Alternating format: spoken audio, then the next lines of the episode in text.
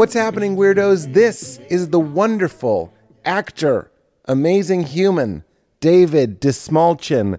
He taught me how to say his name. It's like you're pointing to your chin and you say, Which chin? Dismalchin. This small chin. David Dastmalchian, everybody. I'm so excited for you to hear this chat. I so enjoyed it. He's a talker, he's a feeler, he's a sharer, and he's hilarious. And he's just incredible. I, I really love him every time I see him in a movie. Um, he's in The Dark Knight. He's in so many of my favorites Blade Runner, 2049, um, the, the Suicide Squad. He's Polka Dot Man in The Suicide Squad. We talk about all of that and so much more. We could have talked forever. We're legit new friends, which is so so fun. It's such a fun thing to have this show to meet new friends. And I also so let's get to it. I also want to thank you guys for coming out to the live um, You Made It Weird with Jon Hamm, Matteo Lane, and Chris Redd. It was incredible. And of course, Sweet Lady Val. It was incredible. Thank you to everybody who helped fill up that venue. It was so awesome. We filmed that one, so we'll be releasing it as audio and video on YouTube. We're also going to be releasing regular episodes like this on YouTube. This one we didn't film, but we are starting to film them. So if you haven't subscribed to my YouTube, it's just Pete Holmes on YouTube. Uh, go ahead and subscribe, and and I can't wait for you guys to see the studio. I mean, some of you have been listening for a long time. You're going to get to see uh, the couch where we almost play footsie. Very close. I think that's important. Having a having a setup where you and the guest are are uh, you know sort of feel like a sleepover or your movie night or something. It's, you're going to see. It's it's fun. It's fun stuff. It's really fun stuff. Um, let's see. What am I going to plug? May 20th. I think that's my only date to plug. May 20th, I'm going to be doing stand up at Largo. That's here in Los Angeles. Always amazing. Um, in the past couple months, we've had Amy Schumer, Judd Apatow. We've had uh, Mulaney. I mean, it's been incredible. Really, really special shows, and also really, really incredible musical guests as well. Phoebe Bridgers did it once.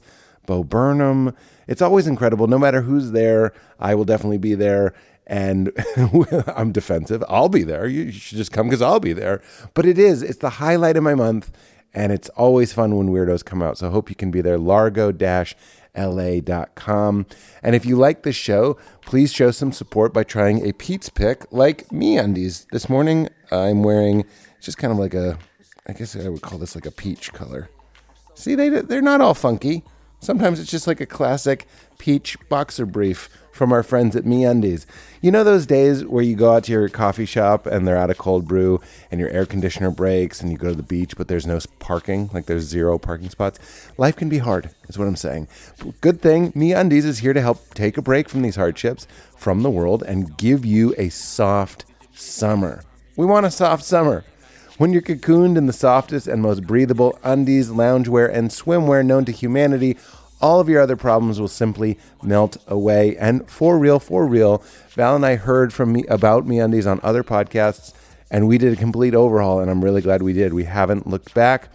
Every pair we own is MeUndies. I sleep in their loungewear. I love their onesies when it's cold. It's incredible, incredible, soft, perfect feeling, breathable, important in the summer, and and so so comfy cozy. I'm gonna say it's comfy cozy because let's face it, summer is sweaty, but your butt doesn't have to be.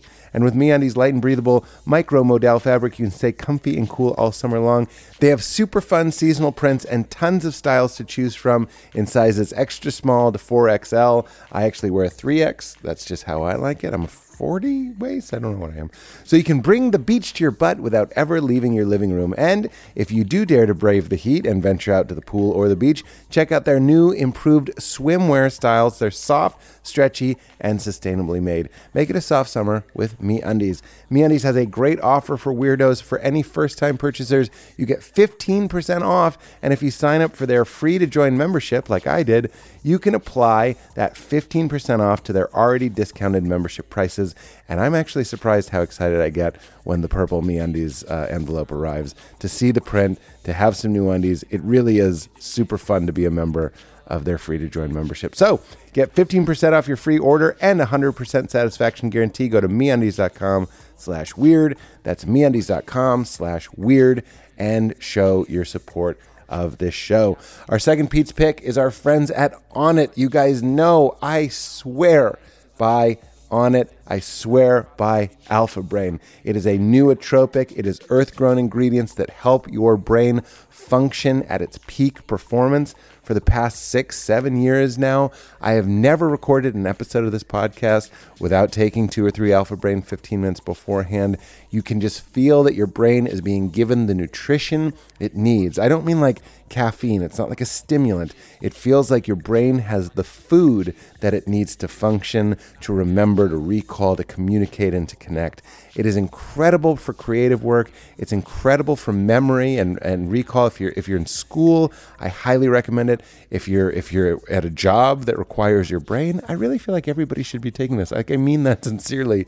Who wouldn't benefit from a clean, easy, natural way to get your brain working at its best? I that's that's how I feel. Writing scripts, doing stand up, uh, doing this podcast. Even when I just go out on a date with Val and I want to be there mentally focused and sharp and able to listen and connect. Alpha Brain is a huge, huge, life changing secret weapon for me. I absolutely swear by it. I have it in my travel bag, have it in the car, have it in the pockets of my jackets. I really, really never want to be without it. If you like it one tenth as much as I do, uh, you're gonna you're gonna crap your pants. That's what I'm gonna say. So go to onnit o n n i t dot com slash weird. You will get ten percent off everything you see on that landing page. They have a lot of great products. New Mood is also incredible. They just came out with Black Label, Alpha Brain Black Label, which I just used my own promo code to buy. That's how into it I am. I also like the Alpha Brain Instant Packet. Sometimes I just pour that straight into my mouth because I feel like it gets into my blood just a little bit faster and it tastes like lemon lime. So that's win win. Uh, show your support of the show and get your noodle fired up. That's what I'm going to say. Go to onnit, O-N-N-I-T dot com slash weird, 10% off, and show your support of the show. Last but not least is our friends at Everlane, the makers of not only the best clothing that I own, I've, I've made many mentions to both of my jean jackets. I love their jean jackets. They're so well made, so perfect fitting, perfect color. I have it in blue and I have it in black.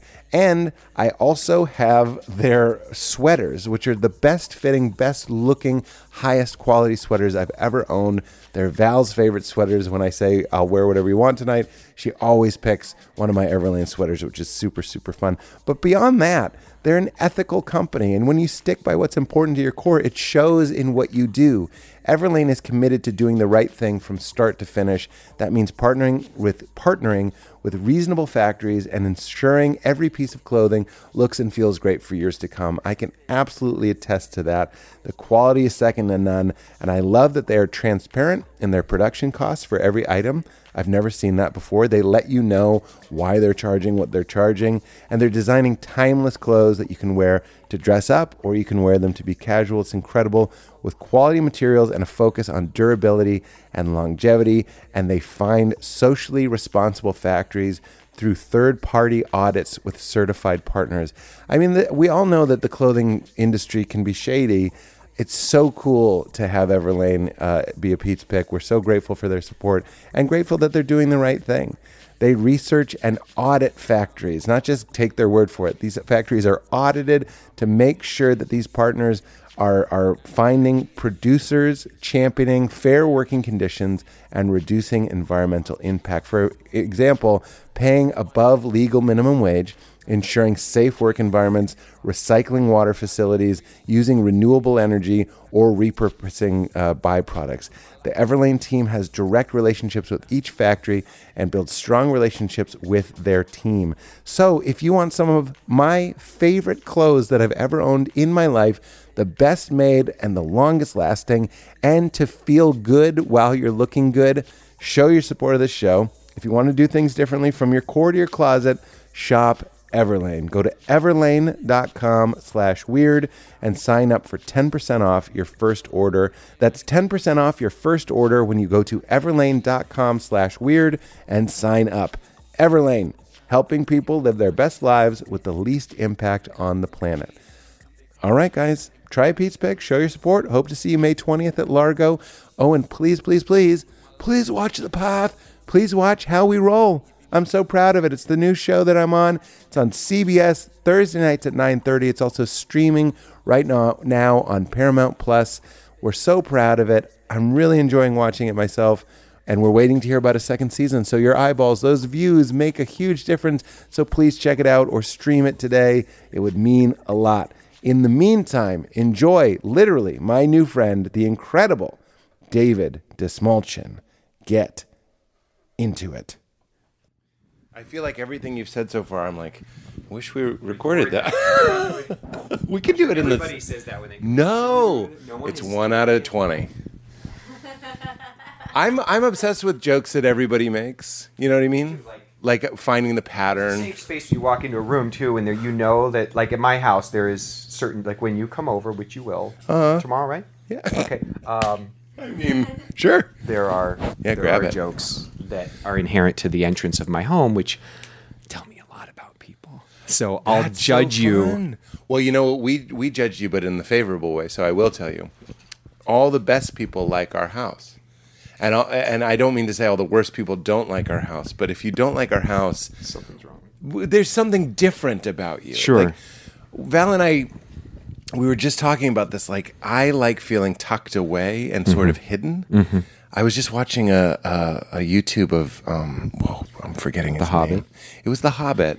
It was the film little The Hobbit. away but the- somebody had filmed it with their iPhone and uploaded it to YouTube.com. No, Danny Elfman, the composer. Oh, yes. And he had this house in Topanga Canyon, and I was just, I just loved how like, like he could have built any house. Like Yeah. he built a house, but some people like me Yeah. want to feel like elves live in your house. I wait. Wait until you come to Casa Dastmalchian. It is such a strange but perfect little hidden sanctuary for us Yeah. uh, that I just I love and adore. Um, but it has that magical feel, like a gnome. It does. sort of feeling. It does. It I does. actually I told that to a realtor once, and and I, they, they definitely looked at me like we've never heard that before. But I was like, you know, the Magic Castle. I here's a crazy story. If if you get then- to know me, Yeah. you would imagine like, oh, Dave Dastmalchian, Magic Castle. He must be. He probably has rents a room there. You hate the and Magic- I've never been. Oh, I've been okay, invited by by members a few times. Text message from Steve Agee. Delete. Um, Diebeard. hi, Diebeard. Hi, Diebeard. I love oh, that, what man a, what so a much. Shame. God, he's I the love best. Steve. He's the great best. episode of this podcast, and I say this as a compliment. There's certain people, Hannibal Buress, Steve Agee. They're just kind of quiet. They're not like showboats, blabbermouths, blowhards. Mm-hmm. No. And then, but you put them in front of a microphone and you say, "Let's do a podcast." They come to life. And Steve, he had that Killed uh, we're no docs that he was doing for a while and my wife eve and i we would just the three of us get together and i've done a number of, of podcasts with steve Oh, really? yeah he basically lives at my he does live a few blocks from me now with his new house but we we're together all the time can I Um, say up off the bat? Look, if Peacemaker can come back, I hate to be. I sound like we're at Comic Con right now, but Polka Dot Man, let's get him back. i mean i wrote the letter i started i i Is there a letter? i wrote a letter i mean There i should I, be I, many letters. I was like, "Oh, they brought that guy back. Okay, cool." No, um, no. I mean, yeah, he got you. shot But through how the great is throat. He got shot through the throat. Spoiler. Spoiler. It's not. It's it once a movie's been out for. a couple years. I once you're in the. Dark Knight. I once talked about the Dark Knight poster on stage before the movie was out, and I was like, Two Faces in it, and someone went completely sincere. Spoiler! like mad at you. they were mad. Yeah. and I was like, It was me. It, Justified. They're super you were like, protective about let that. them enjoy it. I live in that. I that was the first film I'd ever worked on, and the culture of secrecy on it was such that you know He had I, one face on set. like they didn't even want you to know. we'll do it in post. Um I did a. I I was given fake sides to prepare for what Oh my I thought was my character, and then when I shot. um my scenes, I actually had a t- had a totally different um, sequence to do, and Fake I- sides Fake with the same actor with Two Face. No, it was it, the scene that I was given said uh. Joker's thug driving a truck. Uh, there he is. Let's get him. I was dr- I, so I prepared my character, the same character that I play in the film, but I prepared him as this guy driving. So I I was in Chicago. I was a theater actor. I was doing um, a production of Othello at the time, and then I auditioned. Playing Othello. No, no, very it was not the uh, it was, production. It was not the Orson Welles era. Wait, did Orson Welles play he Othello? He did. Shut oh up. yes, in blackface. Yeah, He didn't do it in blackface. he wore makeup. Yes, he did. Oh no! Yeah, but back then that was you know different times, different times, Yeah, different times. sure. Um, so let's say- no, I was playing Montano, who the director thought I was so gifted that he had me deliver most of my lines facing upstage. I was Shakespeare's hard. yeah, sure. And I was luckily a part of some really killer Shakespeare productions back in Chicago. But, I always, I always felt like I was like the runt. Like I was like, there's the people that just it's so eloquently a, a gift to their lips. They pick up the text and they just get Yes, it. And I got cast, I think maybe off of like some weird thing I brought to the audition, some cool idea I had. Boy, that was a hard show. But I auditioned Very in. April for The Dark Knight for one of the bank robbers at the beginning of the film. You know who one of the bank robbers is? The older brother in Blossom. Is that right? Yeah, deal What's- with it. I am watching Blossom because times are tough. The new Blossom or the Not original? Call Me Kat, although last night we threw on Call Me Kat, honestly, to go like, let's see how time Yeah, has treated sure. um, my, my, Milam? Me, my, Mayim? Uh, Mayim, I hope you hear this. You look great. And it's not just about look. I was like, does she still care Yeah. about like comedy? Does she does she have it in She her? bringing it? And she's bringing it. Oh, And I was really fantastic to hear. pleased. I was really so I was like, what is everyone on Blossom? Sorry to interrupt. We're gonna No, you're gonna g- no look them up. Like, what- What is where's the brother? f- and what is he in? Yeah. he's the one that gets shot in the back while he's turning off the alarm. turning off the alarm up on the roof. Yeah. What about um, Joey Lawrence? Buddy, don't get me started. on Oh, Joey okay. Lawrence. Because why? Not? I mean, do you have 45 minutes? sure. This is.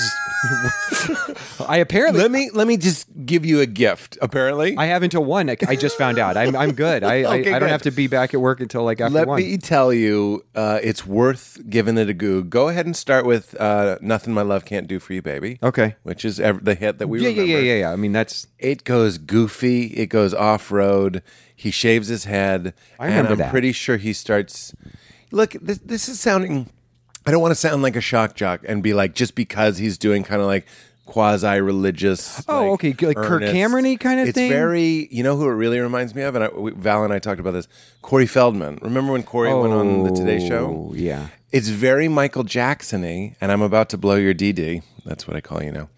Dunkin' Donuts, right? no, no, yeah, of course. I, got, I was I'm there. you were there. I was You're like, on it. It's been my name my whole life. Yeah. Um, I'm about to blow your DD. Uh, Joey and Corey didn't have childhoods and then became obsessed with the icon of the performer who didn't have a childhood. Yeah. And then emulated him Yeah. and continue to make music where they're all but Yeah, they're yeah, yeah. all but doing that. I'm like, oh my God. And I, when I said that to Val, you know what she said? Whoa. Which was utter perfection. Please. I thought Yeah. he was dancing, like doing stage dancing with DC Talk, but maybe I'm wrong. that. I can't believe you know decent, clean talk. Come on, we need to talk. you, you- don't know where my background? I don't. Oh, I know you. I just know that Kat says that we would get along. And by the way, I'm going to call it stamp friends. It's already happened. It's happened. But It's I happened. didn't know we shared. Did you see the tattoo I got of you?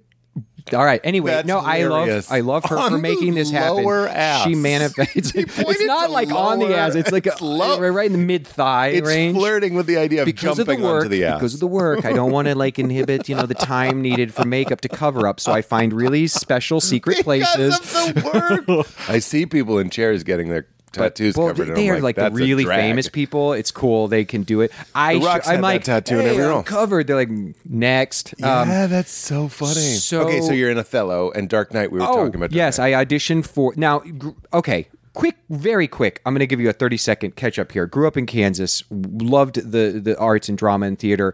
Undiagnosed depression, raised in an incredibly uh, oppressive evangelical atmosphere where instead of getting mental health treatment, you were sent for prayer. And because of that, I started to find the power of drugs and alcohol as my way of coping.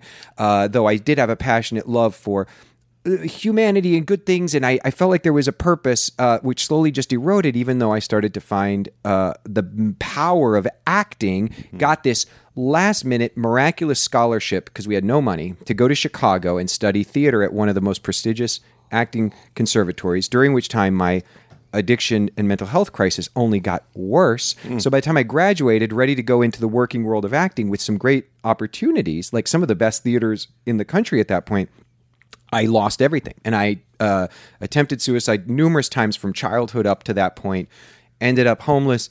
Ended up uh, through a series of what I now describe as miracles, which have nothing to do with levitation or changing things from one matter to another, but the confluence of science, the kindness of strangers, um, the power of group uh, dynamic, th- was able to get my life back. Never thought I'd act again. Started the recovery journey five years into living a sober life as a daytime telemarketer, nighttime uh, usher at a movie theater, uh, living in a small apartment in uptown Chicago, was invited back on stage, which led to a casting director ca- bringing me in for something. Got to audition for The Dark Knight. Now, as I showed you when I walked in your incredible home, Oh so God, comfy that- and tucked away know. and feels safe. Now that you know. I had a comic book that I presented you. I've been collecting and reading comic books my whole life. Batman, the Joker, all of that world has shaped me since childhood. So And there you are. I get this audition for Christopher Nolan's the sequel to Batman Begins, which I loved so much. And in the audition, I'm a clown, uh, automatically assuming then he's going to be connected to the Joker somehow. So I come up with this audition for this bank heist scene, get to actually audition for Christopher Nolan in this small room.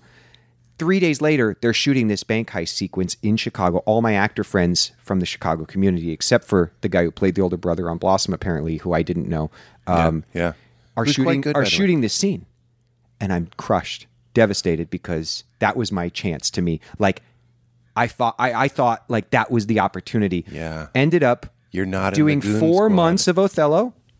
That was April, May, June, July. The show closes on my birthday uh, in July, and I got this call that I was not only going to be in the movie, the Batman movie. I was like, "What? They they shot that scene four months ago." They said different character. He actually wanted you for something when he saw what you did for that audition. Wanted you for something else. So then I go to their offices. I sign this. I've never been in a movie set before. I've never done Yeah, a yeah. fitting. What's it? I mean, I've done. I guess I've done a, a theater fitting, but it, it just all was so different It's not the same. and they make me sign these NDAs and blah blah blah, and they give me these pages to prepare. And it's a guy in a truck with the Joker chasing Batman through Gotham City, and I say, "There he is, let's get him." And I prepare. I drove my little. Uh, I had an Alero at that time. I was driving around Chicago, like getting in care, like creating the atmosphere for myself in my imagination because I had like a week to prepare.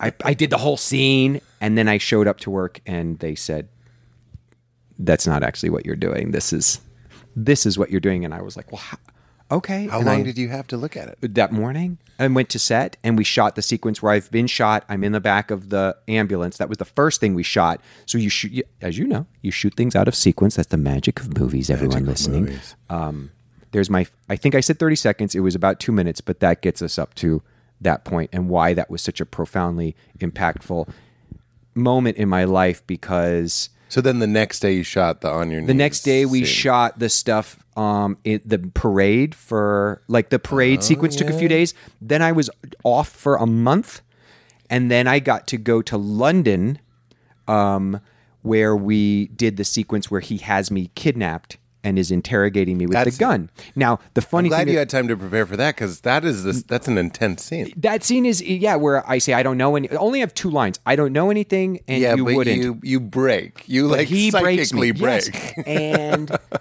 i It's very memorable. It's really well done. I hope you're proud of it. I am. I am. I'm, I I'm hope very- you're proud of I- what you did, like condescending. But it's so. Isn't so that good. a weird word? Proud. Don't you Yeah. feel? Don't you hate? Do you have? I'm sure you grew up with people who'll be like, Pete. So proud of you. I see what you've done in your life. I'm just so proud of you. And my wife and I both get like. And if you're listening and you've said that to me, it's okay. I find it in my heart to forgive you. No, you don't need to be forgiven. I get that you're coming from a place of kindness and love, and I understand that. But it's something feels I know what it is. I think I have a guess. It's making it about you. What you did made me feel something that's noble, and you should actually be kind of impressed that I'm so big that I'm proud of you. Is what I would it? say is like just knowing you and your work and the way I think you've used your um, space in this world and your gift for making people think about things and also laugh. I mean, you've definitely made me and and my wife uh, laugh a lot in our Oh, lives, and we appreciate that. And so I'm grateful to you. But I could say, like right now, sitting here, even if I had not just met you. although you thought it was 10 minutes ago, I actually met you a while ago. But we'll get into that. It's okay. I wrote Um, it down. Kumail. I could say I'm proud that I get to know you right now. Like I'm really proud that you want to talk to me. That make Yeah. that that's okay. I think. Or I would say good. I'm really proud that to be your friend. Yeah, that sounds like gratitude. My son and daughter, I'll say I'm proud of you because F it, I can tell them they're mine. I Yeah. made them. I can be proud of them. Yeah, yeah, of course. That was a weird tangent, but I feel like No, I I always hear- think about that and talk. But when I it. say, I don't know if it's virtue signaling or whatever, but if I, I guess I'm asking you to feel. I'm asking you to feel something like I'm proud of your career. It, it's like, what ownership do you have? yeah, it's it's yeah. I guess we went be to a little high bit school strange. together. Yeah, I I think And when it is nice to me in someone high from high school that wasn't nice to you, and they say that there is something so sticky about it. Yeah. really Anyway. proud of you. Really, But I'm proud of myself. I think that overcoming, I have the privilege of being a white cisgendered male living in the you know 21st century who gets the opportunities that I know don't come as easily to any other gender orientation or race or national uh, or you know origin. So there's that. But overcoming out. addiction, heroin addiction, suicidal depression, Yes. um, mental illness, uh, trying to break free of the shackles of some of the stuff that I think was imposed upon me from a young age. All of that, I'm still proud of Yes, yes, that, yes. and I. And I and I and I'm grateful. I'm I'm more grateful than anything. I don't know if I feel as proud of myself as I probably should, but I wake up every morning Grateful. with a deep well of gratitude. I can't believe I'm sitting here with you. I can't believe I just left a fitting for this really cool character. I'm going to wear this makeup. I can't believe I have this incredible wife and these children and this life that I'm so blessed That's to it. have. I'm so grateful. If we just got together to do this, that would be worth it because gratitude is really, really, really powerful medicine. Mm. Really, really powerful medicine. Also, when you said that beautiful thing about how it's been easier for you as a cis, cis white male, I, was, I said edit it, edit that out, and you didn't hear me. Usually we wear headphones so you can hear when I whisper, but you didn't hear. yeah, it. good. That's really sweet. Cut that. Cut that out. Um, oh wow, that's really noble. Oh, Cut that that's out. so woke Cut of that you. out. Thank. Yeah, but it is. It's absolutely it's absolute true. truth. Yeah. And for me to walk around and go, look what I did, you know, yes, I did. Yes, I, I did it through a. I didn't get to go to a, a fancy rehab or anything. I did. I was I was against my will, you know, put into a state psych uh, facility several times where you're kind of tied to a bed, and that's how you withdraw. And I Mm. did though have the support of a family that never gave up on me. They didn't enable me, but they did not give up on me. So like my sister helped find this sliding skill. Rehab I could go to in Kansas, which is where I grew up. I went and lived in a uh, halfway house, you know, for a while and learned the skills and tools needed for recovery. So um, all that aside, the number of times I just got either beat up or let go by cops when I was buying drugs, I don't believe if I hadn't been white that it, that would have been the same. Oh wow. I don't believe that. I don't believe that um, the employment opportunities provided to me. You know, I don't all of the structure that went into where. Yeah. So I, I don't, I don't take lightly the sense that Right, I, I want to create equitable access to mental health and recovery um, uh, paths forward for people, regardless of you know So you you were in drug deals where the cops showed up. I would have bought what happened to me several times. I lived in Chicago during the majority of my um, active use. I was homeless for about two years, lived either out of a car or just on the streets. Two and years. I did some time while living in that car running drugs from like Chicago down south or to I went to Seattle at one point briefly, but most of it was in Chicago, and there was circumstances. And if I wrote a film about addiction and about love Animals. called Animals, yeah. So if anyone gets a chance to watch it, the the sequences in that I don't consider that movie to be autobiographical. It's not my biopic, but it there nothing in that film didn't actually happen to me except for there's like a computer kind of uh, uh, uh, scam that the character that I play pulls, and I wrote that to really exemplify how smart the character is that's kind of wasting his potential on these scams. But being beaten up by the cops when I would come out of a buy, getting pulled over and having drugs on me, what happened to me, and this is in the film, I was put in an alley and the one cop put on his leather gloves and the other cop you know he said do you know what these are and i was like no because i kept saying i don't have any drugs i, I kept lying you know and saying i don't have any. i had them tucked deep under my balls um, deep, deep under there. Like they could have gotten sucked Near the right up. of yeah, me. I have I'm a assuming tattoo. at that time you well, still that's had the just tattoo of me. That's just a reminder. and every morning when I'm doing happy baby pose in front of the mirror, there I my, am. my well of gratitude. Yes, right side my up. work. Actually, Um, yeah, because it's and- upside down. And he said, face or body? And I said, I didn't understand still. And he's like, Do you want it in the face or body? I said, Body, body, because I, I, as in, at that point, I was in theater training and I was going to be performing soon. I didn't want bruises all over my face, so I got wailed on in the body. And they would, and then several times they took the cash that I, if I hadn't bought yet, they'd take the cash that I had. Um, Whoa. But I, I, I, for all of those Face negative experiences, body? face or body, and then wailed way- on, and I had, I didn't break the ribs, but the bruising on my ribs from that beat down was bad. Yeah, not really trying to be funny. Who But who be picks funny. Face? I'm I'm just curious. Oh, who picks face? You know, that's a really good question. Um, there's a there's someone out there That that is like face? I haven't been able to afford the nose readjustment I've been hoping Right. for. I feel like we're taking a swing There's here. a chance that my sleep There's a possibility, away. Yeah. yeah. I mean that's a that's a dark area that we just went into, but I appreciate the dark yes and. But like, also somebody might pick face Goodwill Hunting style, which is why fuck him. That's why Fuck him. Like Yeah. you go Oh, ahead and hit me in the face. Face. Go for it. Yeah. It's not as. Uh, it might be harder to beat somebody up in the face. I don't know. I don't know. I don't know. I didn't go face. Um, Don't- don't go face. Go body. I, I, I, yeah. I, I, I will say the quick. I'm so sorry that happened to you. By the way, riffs you. aside, what a what a nightmare, and what a nightmare to think that stuff like that is still happening. One really wonderful story, though. Speaking of like law enforcement, I mean that's a that's a that's such a tricky, uh, gray area world that's filled with so much, so many like uh, powder kegs that we could talk fifteen episodes about. But you know, how, what is policing doing in in underserved communities where drug sales are such a part of the economy of that experience? What is what what are we doing? Why is the system so broken? How has it been broken since Reagan effed everything up? Like, what is really going on is is is jacked up. And and there's that part of you if you look at it from which I try to do even in animals from the law enforcement side of things where they're like our friend just got shot in the face. So f you you spoiled kids coming in here buying drugs we're taking your money we're going to beat the crap out of you because we know if they did throw me in the paddy wagon if I got arrested a week later I was going to be back there so I will say one It's like hurt people hurt people. They're they're coming from a place of pain. Yes, and there's you're no yeah. solutions. Everybody's that world. everybody's. It's a it's a Yeah. game of escalation. Yeah. and one really endless retaliation. There's whole tribes in the Amazon that just keep murdering another person in the other tribe, on retaliating something that happened hundreds of years ago, and it just keeps happening. I mean, you've been to Encino lately. Just kidding. Sorry, I don't know what that even. That led- was fun. That was so. fun. I one day was buying in a project in a particularly dangerous area where the gang that ran that project's dealings kind of ran the whole part of the west side, Hmm. and I scored.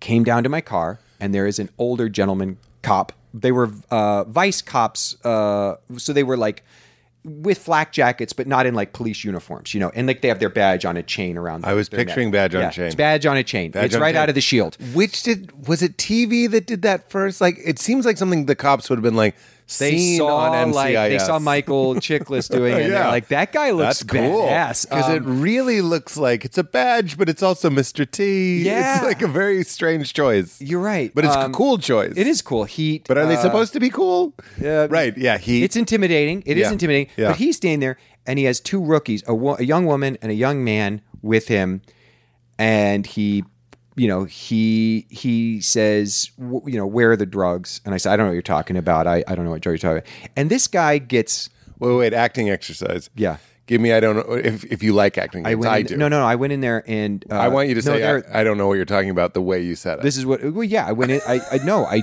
I, I went in. I mean, this is def. I'm not Yeah. lying. Obviously, Yeah. I'm here buying right now, and I didn't.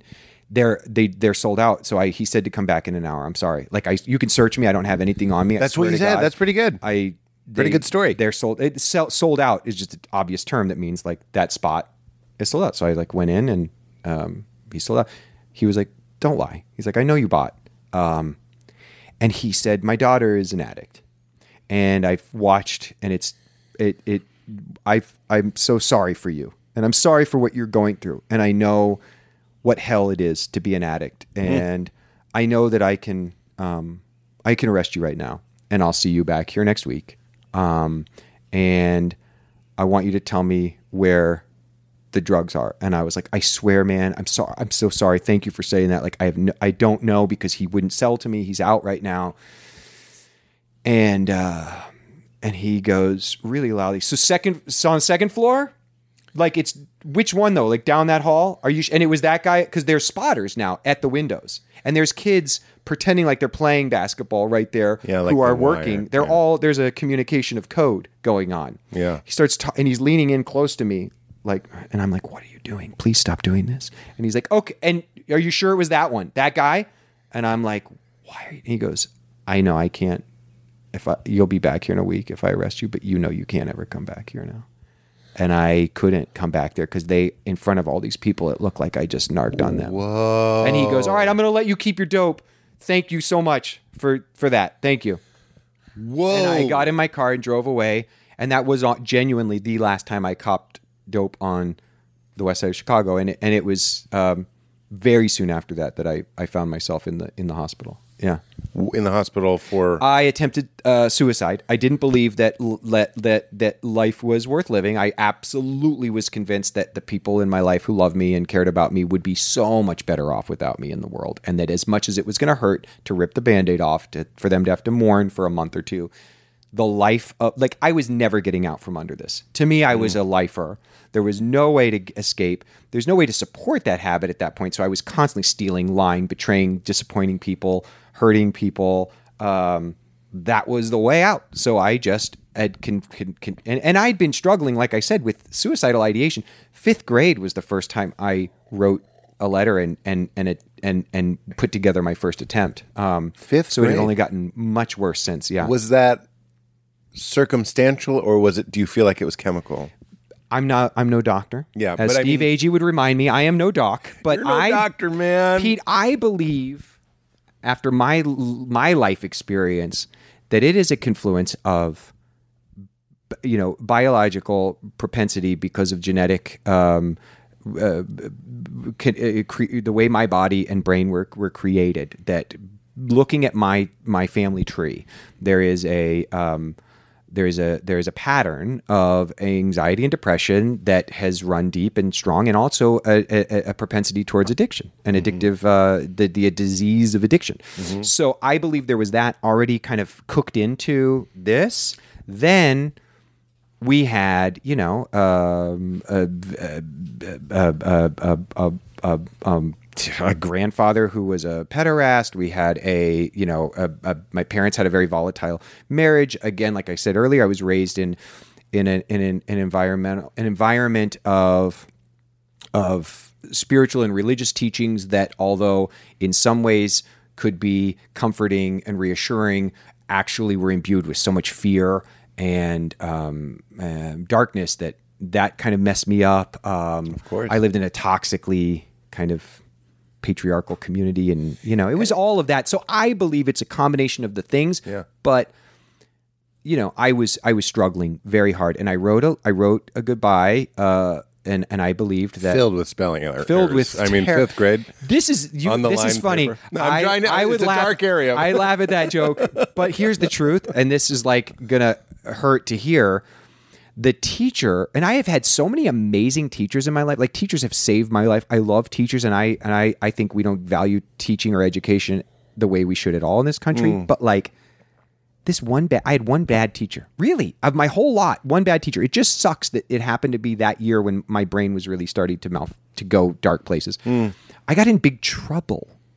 And she busted she found it in my journal and then really took me to town on it like this isn't funny this is ju-. and she was a really stern old uptight the woman you see like hitting kids with rulers and like a Yeah. you know uh thing and then Horrible. because my because uh, therapy mental health psychiatry was so stigmatized in the community in which i lived i was sent to a christian counselor I can't. who's- can I tell you this quick dying. story? Yeah, it's a great story. of course. It's very funny. Is everybody ready to laugh? Get your whoopee cushions out because this is who's got the fart spray.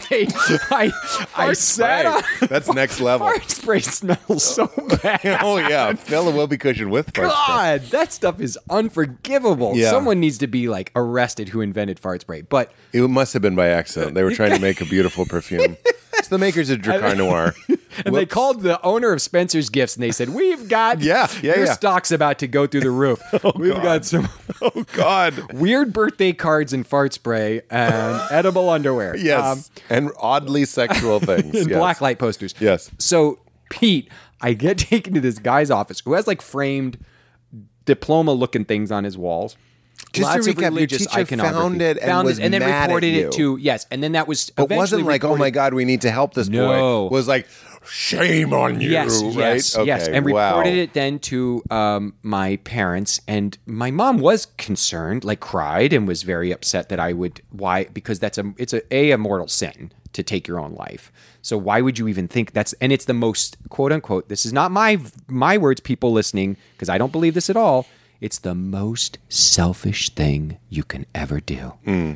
Was what you was was what. That's I what- heard. That is the most the selfish sure, yeah. thing you could ever do. Yeah, It's yeah. like those are the two things. you go to hell and forever. it's the most selfish forever. thing. By the way, the, the the fixation and the and the, the the fixated thoughts that I was struggling with at that age, and the repetitive thoughts that I eh, have learned how to work through and deal with, and racing thoughts were all about eternity and infinity because I was very obsessed with the idea of living in a place where I'm walking around on a golden street forever, which sounded so horrible to me. But I was afraid to say that out loud because that was big Oh, trouble. you're very smart. And You I must would have a very lay in bed as a little kid and just think about this long sidewalk of forever.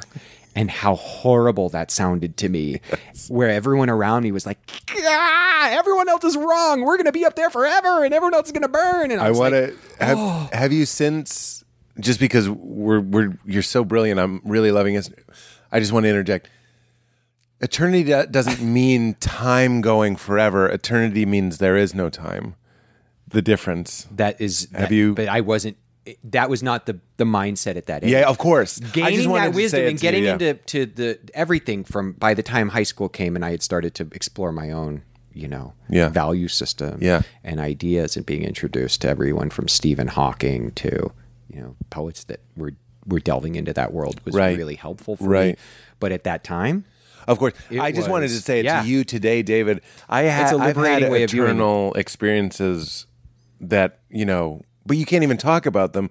But I I can tell you that I was like, it didn't go. It didn't feel like this. When's this gonna end? it didn't feel like that because there's no time time. It's- so it it's a- it, it's a it construct that doesn't exist in that space. Exactly. It it it goes outside of the three dimension or the four dimensions of time as the fourth dimension. It's completely outside of it.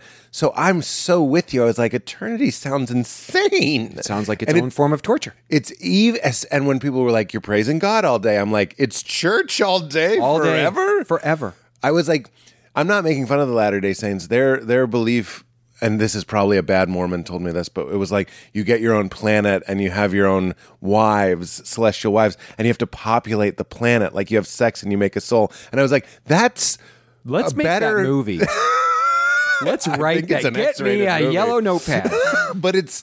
I was like.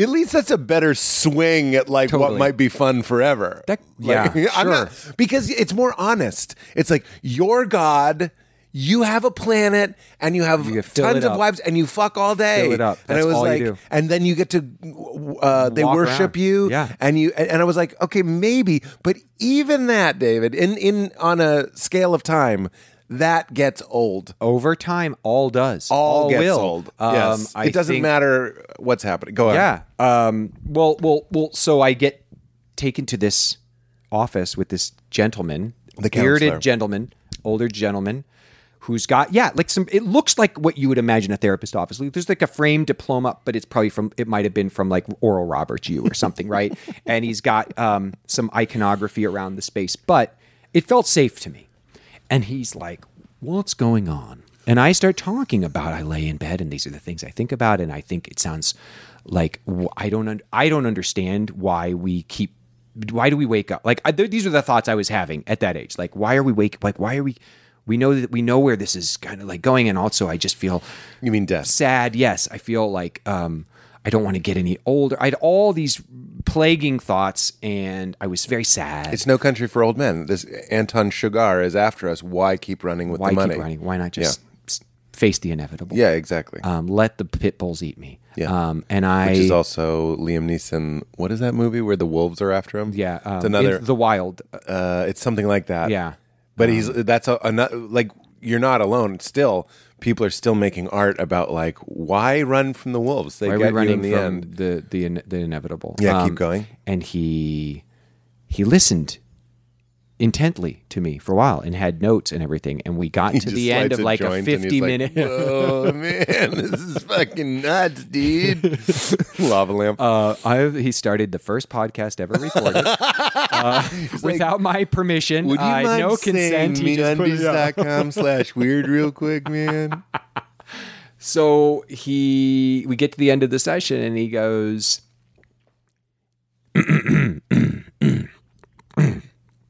"Do you masturbate?" And I, I froze because I was at that point in my life masturbating, and I, and it was- That's what he took listen, from me. Listen, yes. This is as this is as I'm effed dead. up as it gets. I was ten, yeah, because it's like fifth grade, okay? Yeah. And I go, and I was, and it was a huge source of the guilt and shame. So I thought maybe he's onto something because maybe that is, you know, in there because at nighttime was my worst moments, and I would use masturbating as actually a salve First addiction. to the. It was my first addiction. So I would. It felt. It was the only thing that felt good at night. By the way, when I say addiction, I don't mean masturbation is bad. I mean anything that used you y- yes instead eating of- chocolate's Yeah, of amazing course. it can be an addiction working out is amazing it can be an addiction You know what Val and I said about addiction?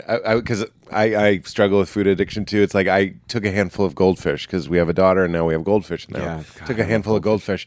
I uh, just the white weird flour and cheese, and I, I, I'm just like getting high off of it. And I, uh, my brain goes, I know. I say, what? How much would be enough? Because I was going to get another handful. I just kept going. and my brain went, never. and I was like, that's how you know it's, an addiction. It's never enough. There's no open amount. the weird like foldy top of the bag Yes. you can just and the, you see Yeah. your reflection in the silver and lining. now they've got all the different fun colors and flavors um I don't care for the colors, but yes.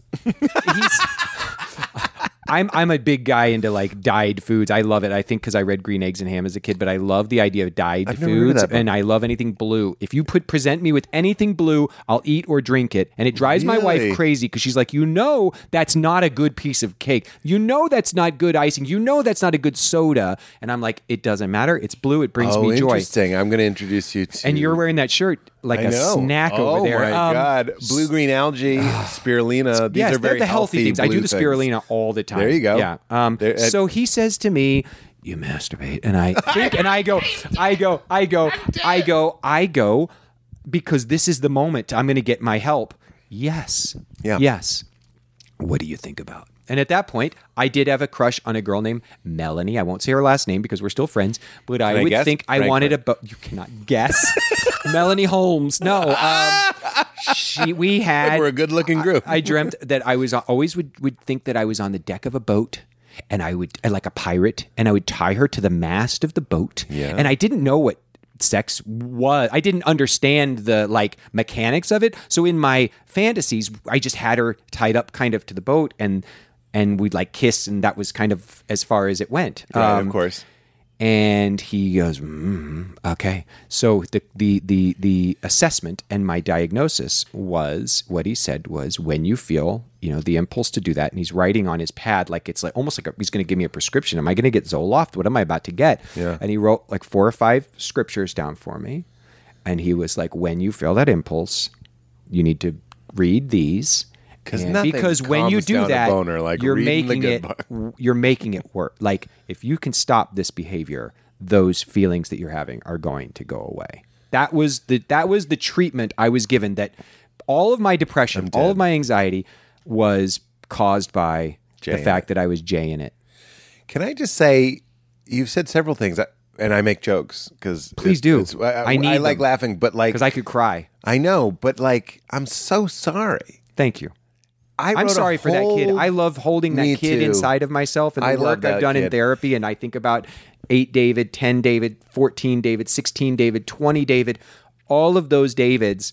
When I'm out of my frontal cortex, when I'm triggered into a zone of outside of my my best self, my my my true self, those guys need to just be loved and held and Buddy. told it's okay. Okay, You're safe. So we just got this hot tub, uh, and I We just got a hot tub. did you. Yeah, but sorry, I don't want to make it about me, but we just got a great hot tub. I'm Go proud of ahead. you. And then I make it about me, but Yeah. I feel Please. pride So for you. you- I get in it. My parents just visited. We'll get. We. we I, I'm not. But anyway, I need nurturing. I have weighted blankets. I have, now I get I in the love hot that. tub. I love it. Mm-hmm. And I'm like, I just curl up. I hold my nose. I go underwater, and it's all. I, and Val was like, "Man, we're so lucky to, to that we have this life where you can have a hot tub, for example." And I was like, "Yes." And there's this reparenting going on. Val is all about reparenting. We put our hands on our hearts Mm-hmm. like this, like that nurturing touch, and you just go like, "That must be so hard for you. Don't worry, I got you now." All that stuff, like, and I think about that guy. So I wrote a book called Comedy Sex God. If I was going to summarize it, it would be a Christian boy feels bad about touching his ding dong, but wants to love God or love reality or whatever, or love love. And Rob Bell, who is a, a formerly Christian, I, I don't know what what to call him. He, he's a Christ leaning spiritual teacher. Yes. He was doing a book reading with me, and he was just like, "I just wish someone had said to you, to me, and to you, like this guy, it's okay." And it was a guy. You know, I'm not saying all guys are are the same, but most guys like he could have reparented himself through you. Like he could have healed himself, Mm-hmm. Absolutely. and been like, "Buddy, Yeah. like how badly did little David want somebody to just go like, it's totally normal, Buddy, totally it's okay. normal." You're dealing with stress. You're dealing with a level of hormones. By the way." You know how you can't remember pain? Like you, your brain won't allow you to remember pain? Mm-hmm. Right. You can't remember how horny you were when you were 10, 12, 13. It was you around can't. the clock. Yeah. nonstop. Nonstop. My joke was like, my mom must have thought I had the flu or something. They would just I jerked in church one time. I was so horny with a Bible because I was a sideways whacker. God. I wasn't a round. This is gross, Yeah, but I wasn't fine. a wrap around. I was a a rub against things. grinder. A grinder. Thank Yeah, you. sure. That's where the Great uh, app. Yeah, great. so I was a grinder against tables, against my hands, Yes. against uh, hard surfaces. The bed? And one point, it, the bed. but, the bed, I had to bed actually. This is the, I had to go under the bed because I needed a harder surface than a mattress. It had to be like firm enough. Interesting. Yes.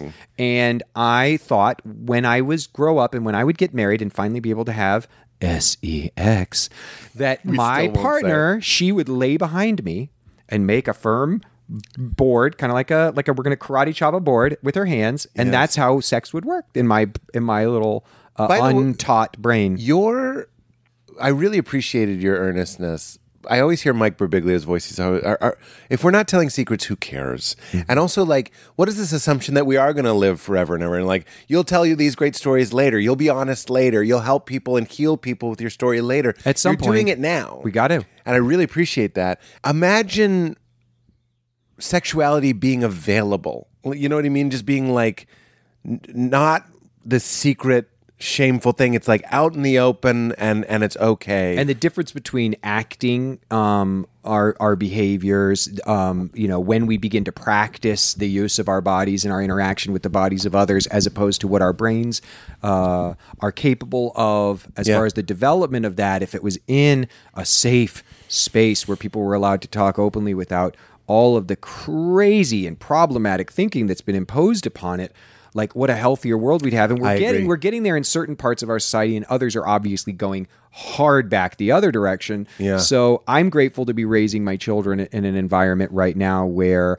uh, if they want to talk about you name it masturbation um, sex um, sexuality um, what a gender identity could mean what sexual identity can mean and in an age appropriate way that is comforting to them and makes them feel safe and it, it's so Well, powerful this is reparenting. it is reparenting. My reparenting. son, um, you know, who was just ex- exhibiting some behavior that reflects, you know, anxiety and depression. You asked me earlier, well, is it because was I depressed as a child because of circumstance or because of genetics? I, and as I said, I believe it's such a confluence. I think I it's think such it's a, for a, a a recipe, and I was so devastated when I started seeing behaviors in my own progeny that reflected some of the struggles that I've had. Progeny, nice. And I go, Nice word. well, I'm a big Scrabble guy. I love um, that.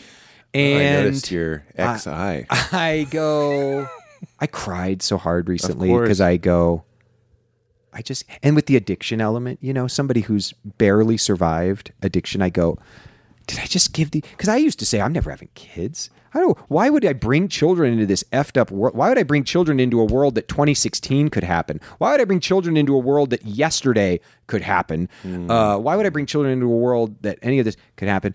Um, that's one part of the brain that I have to resist because I believe in the potential. I Well, believe in the beauty of the Anton Chigurh is going to get me. Why, why bring someone in that's going to die? Why don't we just- Unless you believe that life.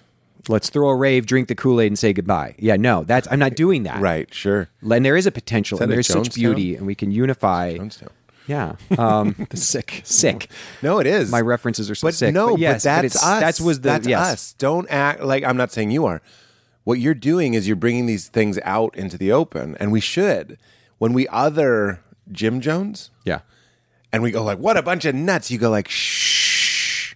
Somewhere in there, you're fucking. Up. You're like nuts too. Yeah. Like it's so easy to scapegoat whatever it might be. it's been massive for me to go. Um, where's my MAGA compassion? Knowing that I was raised in in MAGA. That's right. Like that helps me. It does because I I have to find the kernels of ma- of compassion and, and find myself. It's just in you others. in my another undeveloped problem. It, it It's you in another car. Can we Probably a truck. Can I get that? Like, oh, that's such a great way to look at it. When I see a, a Trump flag or something, I, I love sharing this. I, I used to go, what an idiot, or, or whatever, or women for Trump, or whatever it might be. And I'd just be, and I wanted, to, and it's worked. I've, I've reprogrammed myself. I say something loving. I love that. Because it's you. Yeah. That's what I mean with Jim Jones. Obviously, now I'm feeling vulnerability hangover. I'm like, that was unthinkable. But like, we have to know And you- that it's all us. Can we bring this to the art of it all, or whatever the word is? That's such a pretentious word, but like what you do, I feel like most of the performing I've seen from you has been a large reflection of the Pete that I'm getting to hang out with right now. There's a lot of you in characters you've created. Maybe I haven't seen some place where you've gone in Dark. a totally different direction, and if so, steer me that way because I want to see that. But I generally am playing people who hurt people a lot. Yeah. I play. I just recently played someone who, in real life, like I play a real a real person who really hurt people in a really Yeah. sad way, and I, and people go, well, how it it messes with some people for me to say, well, there is that potential. There's a potential in all of us to be. Speaking of Donald Trump, or to be Jeffrey Dahmer, Buddy. there is the potential in us to be if you any think of I don't things. relate to Donald Trump, you're in like if you don't relate to megalona- meg- I can never say that word. Megalomania? Mm-hmm. megalomania, or narcissism, or whatever it might be. You're not you're not going deep enough. Right. I promise. If you're just you writing it off as you're putting frosting on your own cake, and you're Right. going like, "I'm a delicious vanilla cake," but I. Pro- you- you are. like in me. You don't think there's someone a part of me that wants to be like. They say hairspray fucks the ozone layer. shut up, shut up. Of course, I do that every time I eat ice cream or, or, Yeah. or whatever it might be. I, I'm saying ice cream Yes. is not a good example, but like or wear leather or whatever. There's Yes. like a nasty side that I'm like, I know this is hurting the planet, but fuck it. Yeah. and and I do it for the people I love and Relative. and I want power. It's and I want money. Yes. it's all in there. Yes. and if you don't, the first step to having it. Uh, the, you, have you? Um, I'm such a bore. I'm always telling the You're story. not. Iron John. Iron John. So you take Iron John out of the woods and you put him in the courtyard of the castle. Meaning, I take my my megalomania and my narcissism and my greed.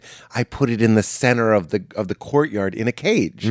But I don't act like it's not there. But Mm-hmm. Right. it's in a cage. that's that's think about with addiction people go oh 20 i have 20 years what's today's date the third May third. I believe. okay may 10th will be my 20th anniversary from the last time i used Wow. uh, so i've been clean and sober now for 20 That means you've years. been reborn cellularly Like almost, almost three, three times. times. Yeah.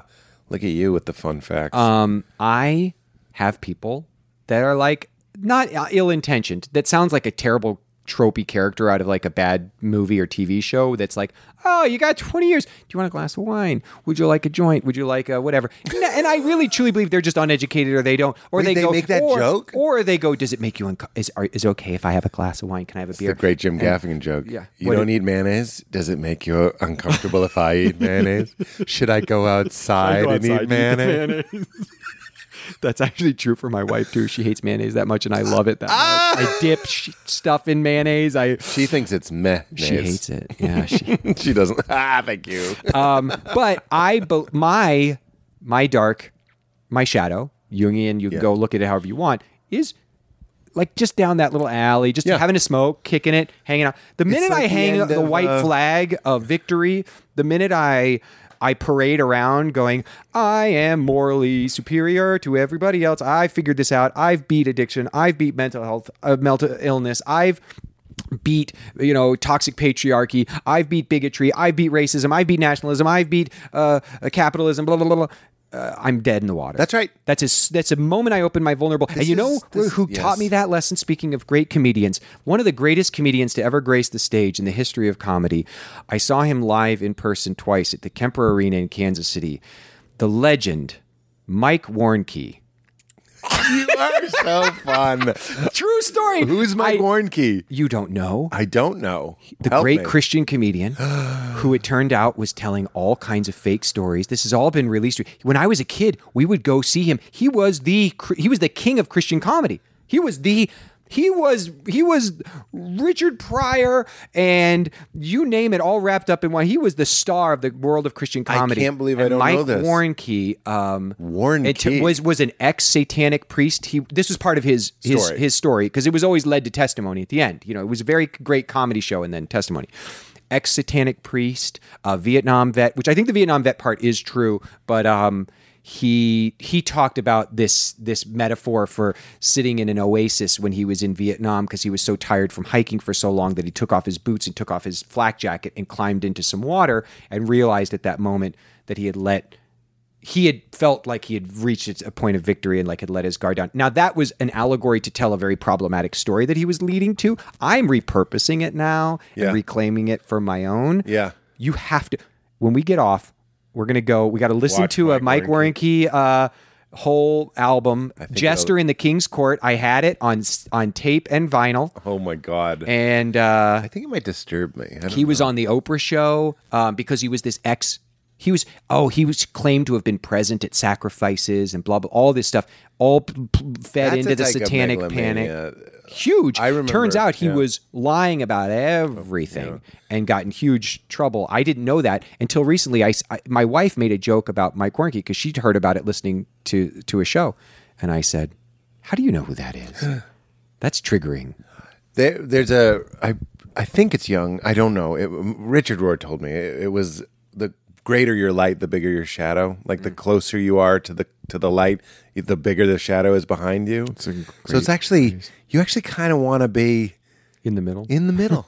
it's like that middle way, like where you, you uh, human. if you have a burst, you have a moment, you've got to you got to show that everybody's watching. You got a podcast people are listening to. You have the bright light moment. You surround yourself with the people Yes. who He's pointing truly support you and love you and believe in you and who are there for you. You As surround yourself. You do all the work, Yeah. so you can have those moments of burst where you get this. You get this. You have this huge platform where you can shine the light for a minute, but then go back into the, the nice Completely gray, agree. Go get in the hot tub and That's what it is. Yeah. After I this, get every few months. I'll get a chance to be on a red carpet and someone will say something like, What do you think about child separation? And I get to go, Let me tell you what I think. And I'm going to be bold right now. I'm going to use this. I'm going to go for it. And I'm going to then walk Yeah, away from yeah. that. And instead of studio execs or PR people going, what you did, I'm just going to go surround myself with the people I know, love, and support me, and that are going to pat me See, and put their hands is- on my chest. Um, what are we doing acting like there's later? That that's a Buddha quote. He goes, "The mistake you make is thinking you have time." And sometimes when I talk to people, you're like the opposite of this. I'm really enjoying this, is because you seem to understand the urgency of reality. It's urgent. and at the same time, what am I working on right now? Don't just do something, sit there. That's my new mantra this week. Oh, that's Because. I also can get into the I've oh, got to oh. all- sell this thing, I've got to pitch tomorrow, I've got to do this thing, and I go, it's not about that. It's about the stuff that we're t- talking about I can't right imagine now. you pitching something and them not buying it for Oh. twice asking. like just thank being like, I think I gotta be involved with this guy. Like, let's do it. Send me that that soundbite, please. I'm playing Yeah. that. I have a, a big meeting tomorrow. Okay. We have so many things going. You're on Mike Turnkey. You saw him twice. Satanic, but Oh, we yeah, also Mike- we have Mike lot- Turnkey. Mike Turnkey. He's a turnkey operation. Yes, Warren um, Key. But we also had the J off guy. What happened after that story? I found myself. Uh, my siblings were all s- significantly older than me. The house that was very crowded went to being an almost an empty house. Uh, my mother and I, my fa- my parents finally got divorced. Brutal, David. Long time coming. I hate this. So it was just me and mom. I hate the first part that you said about your your siblings leaving. That's like a, a They had very to. Well, they had to go though. I mean, they Of were. course. You know, they needed to go, and um, they had to go f- work and find themselves. We just were together uh, just a few days ago, um, and it was incredible. They're Oh, wow. they're the best. Um, but I. Really? So it was my mom and I. My That's mom. not been my experience with them, but keep going. my mom um, started to recall the memories of her childhood and this whole thing about our grandfather and his pederasty and the you know his his his his predatory behavior towards the, the the young generation our family had been going on for generations. So she starts to go through the crisis of a divorced a Christian woman who that's a big sin getting a divorce, Yeah. uh, dealing with being abused. Uh, how do you deal with that? She kind of um, regressed, we could say, and had a really tricky couple of years where I felt a lot of responsibility as a 10, 11, 12, 13, 14 year old boy, having to do way more than a boy should have at that age as far as being the comfort and support to a parent. Uh, I, I started working part time jobs very early. Um, But I found this power in involving myself because finding alcohol and drugs was great but i also got a lot of a lot of um, distraction and also sanctity in doing sport starting to find the power of the stage and drama and getting involved making friends. I found friends that i'm friends with for life you know who have, who were there with me and, and for me and i believe that's miraculous that they just happened to be in my proximity and that we were we became so close. And um we're on such similar paths in odd ways. And and then the you know the the creeping specter of addiction and, and mental illness even though i became this quite successful i mean by the time i graduated high school i was the cl- president of the senior class homecoming king. I was in the mu- i was riff in west side story. I was on the the, the i wasn't a star of but i was good enough in the football team that i was re- being recruited to play collegiate football which i thought was my financial ticket out of kansas hmm. to iowa or wherever I was going next. Um, and then the power of teachers yet again coming through and saying, you know, you're you're actually like I had two teachers who'd both spent time in New York, and it said like you're actually like you're you're really good at this. Like I was doing speech and forensics and plays, and they said, you want to just think about like trying it for college and I, I was like that's ridiculous like what do you do with an acting job teach what a jerk i was no i didn't say that to them um, they were the best and they were still friends to this day but i they helped me audition for this is- program Chris Parnell did it yesterday, and he had a teacher that also was like, "I think you're extra special. I think you extra special." Well, you know what I mean. I think you have some talent here. and I got to Wow. go to Chicago and study acting. But like I told you earlier, and then unfortunately, I was just not. Well, it, not unfortunately, it was meant to be. The the I found I quickly got deep into my addiction to opiates, which was manageable, you guys, as it is for many people for years. know. Do you I was a high functioning opiate. I was not. I was not the kid on Euphoria or the the person uh, on many of the things we see narratively shared with us. Because for the compression of time and the need to tell story, we often have to like let's speed this up. It's not that easy. Yeah. It feels so doable for so long. Yeah. People can abuse opiates for years and do very well at their jobs, have great family lives. Yeah. It's such a demon. It's just when you least expect it, when you're least prepared for it, there's this lever and this lever, and it comes when And the floor falls out. and the floor falls out. I watch. There's a YouTube channel. I actually I have to be in a very specific mood to watch it, but it's these black and white uh, interviews. The, the I love those with the people like about? there's the the the sex worker, Yeah. the opiate addict, the hitman, porn star, the all sorts of hitman. Those guy, But that guy's interviews are one- powerful. They're very powerful, and and the one what is it called? I, I'm like- sorry to you, sir, who's put so much energy and love into those because I wish I could type remember. your in real life it. mobster interview, Yes. you'll find it. But Yes. And it's heavy. I, I, I And he gets personally involved with some of the people. He I think so, and Like there's that back. woman that he was like helping sponsor her, her and her Yeah. children to get Yeah. a new apartment, and it turned out she was still working, and he Right. has some uncomfortable conversations. Well, he has the guy back who was using heroin. I know I'm talking to someone who used heroin, so I should just talk to you. But like, I, I remember he said the same thing, which was that like he had a nine to five job. He didn't have much else going on. He didn't like have a family life or uh, relationships really, but like he'd work, he'd do heroin, he'd work, he'd do heroin, he'd work, he'd Yeah. do heroin, and like the sadness in his face, he was just like, like you said, like a demon. He was just like, this sucks. Like, but the first interview, he was kind of like, this is working. Like, I'm okay. Absolutely. Second interview, he was like, can someone like break this cycle for me? I can't do it anymore. There was a I was uh, had several different using groups that I was a part of. I used by myself, but scoring can be very.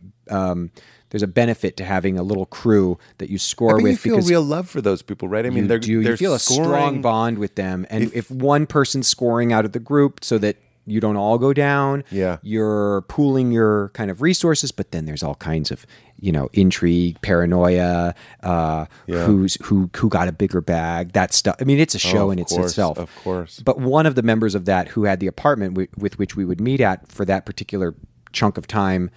He had a full time day job down in um, Miracle Mile in Chicago. Was a I believe he worked at an engineering firm, What was his and name? um, Just kidding. and his name was. Um, but I OD'd on that guy's couch, and I remember the fear in his eyes seemed more. You Not that OD'd? everybody. I OD'd several times. I woke up in um, ERs um, twice, three times. Um, but that time I, they didn't take me to an ER. They just shot me up with saline and you know, you know, iced me and you know, slapped To me shock your heart. Shot, brought me back. Yeah. Um, But I remember he had the fear in his and him. I think that was one of the last times we used his place because he kept being like, "I have a real job. Like I have a. What am I doing with my? Oh my god, I have a dead kid on my floor." Yeah. Uh, he was maybe in his forties. I don't know. But he was like had a main, maintained a life, you know, and an impression to his. So at the beginning, it's not all you can think about. Like you were able to like focus on a job or do something. In the beginning, I was using um, weekends. A few months into that, it was like, well, what is a Wednesday going to hurt? But you were, th- I was thinking about it. Once you get the taste of the opiate, for for many people, they become daily addicts right out the gate. I was able to do it like once a week, then midweek, then every other day, and then it became daily. But it was also not all throughout the day. If I had got the right amount of dope and I got the right kind of dope, I would use early in the morning because then I could be high for just a brief time. But it was about getting well. It was about getting back to baseline Baseline, yeah. because baseline the the hole beneath your baseline gets deeper and deeper the further you get entrenched into the addiction. And so the just getting back to baseline and feeling good, I felt like I could. I didn't have anxiety, didn't have depression, but then as soon as I start to come down, that anxiety and that depression was Worse. two percent worse than it had been a few months before. And, And- then later, it's a little more, and it's more, and it's more. Wow, wow, wow, wow, wow. And how did it all start? When you were a kid, when did you start? The drink- first time I remember alcohol? being intoxicated, I was the summer of sixth grade doing a play at the Shawnee Mission Theater in the park, and there was a cast party. It was the first summer I didn't do sports af- during the summer because I hated playing baseball. I like baseball, the game, but I don't like playing it. I'm not good at it. I always just was scared of the ball, and it was something I had to do because of my dad. So then when I finally was like, I'm not doing this anymore. My parents got divorced. I can I can live with my mom and my not do baseball. Yeah. Um, but she said that's fine. You don't have to play baseball, but you have to do something. Uh, so I I got a I was in a play and there was a it was like a cast party at somebody's house. And all the adults were in the backyard or in the living room and they were singing show. These were great people, mind you. These were good, good people. Um, and my first exposure really I was a I was a hardcore anti-choice homophobe in sixth, seventh grade. So not just pro life, anti choice. There's no such thing as pro life. Let's throw that word out with the garbage. I'm sorry. If this offends you, first of all, I don't care. Yeah. Secondly, there's no such thing as pro life when you're anti choice. That is as antithetical as that phrase can be. It's bullshit that they. Yeah. they have totally appropriated It's the word life. It's marketing, yeah. It is marketing like everything else they do. Um, in the most vile way. But You kinda I'm said- in you them kinda too. said that like but Trump. I'm in them too. It's marketing. It's the most vile thing. It's like everything they do in the most vile way. Like, gross. Let me I can't tell even, you. don't do it. It's okay. And on Jess, You're and on okay. Jess, and on You're Jess. okay. We're in the hot tub. The rest of the episode, you just hear bubbles. hand. um, so, uh, so you were anti-choice. anti-choice homophobic. That was my first Homophobic. exposure to um, LGBTQ um, community. Um, you know the the things that were That was a real breakthrough for me too. By the way, I knew so many homophobic people that didn't know any gay people or didn't know any out gay people. We all Yeah. knew gay people. We of course we, knew. knew I knew people. many gay people. Look, now I know for sure how many gay people I knew back then, but I didn't know. and we knew trans people, by the way. We knew trans people. We knew gay people. We knew people who believed in polyamory. We knew people who believed in all kinds of things Yes. that didn't fit into the rigors of this thing we'd been being shoved down since man first started trying to till the soil and create an agricultural And society and needed to figure out how to control Yes. you know the the, the the the groups sorry if this hurts your feelings it's just where i'm at right now be with me i'll be with you and i'll listen to your story maybe not um so basically as you go, your sass increases, and I'm really It does. enjoying it. You're like, I don't care. I'm a Spitfire up." boy. Yeah, it's great. Uh, so I go to this cast party, and there's a keg in the garage and an old piano. And I remember whose house it was at. I remember it like it was yesterday. They had they were all excited because somebody had a VHS copy of Sweeney Todd that we're watching in the living room, and I love Sweeney Todd. and mean, there was grill and the grilling going on in the backyard. It was late at night because it was post show. Um, it was in Lenexa, Kansas, and I saw them filling their cups, and I and instead of getting a co- a Coke out of the Coke you know cooler, I took one of the cups and I filled up um, from the beer, having seen how they did it, and I drank it. And then I drank another one.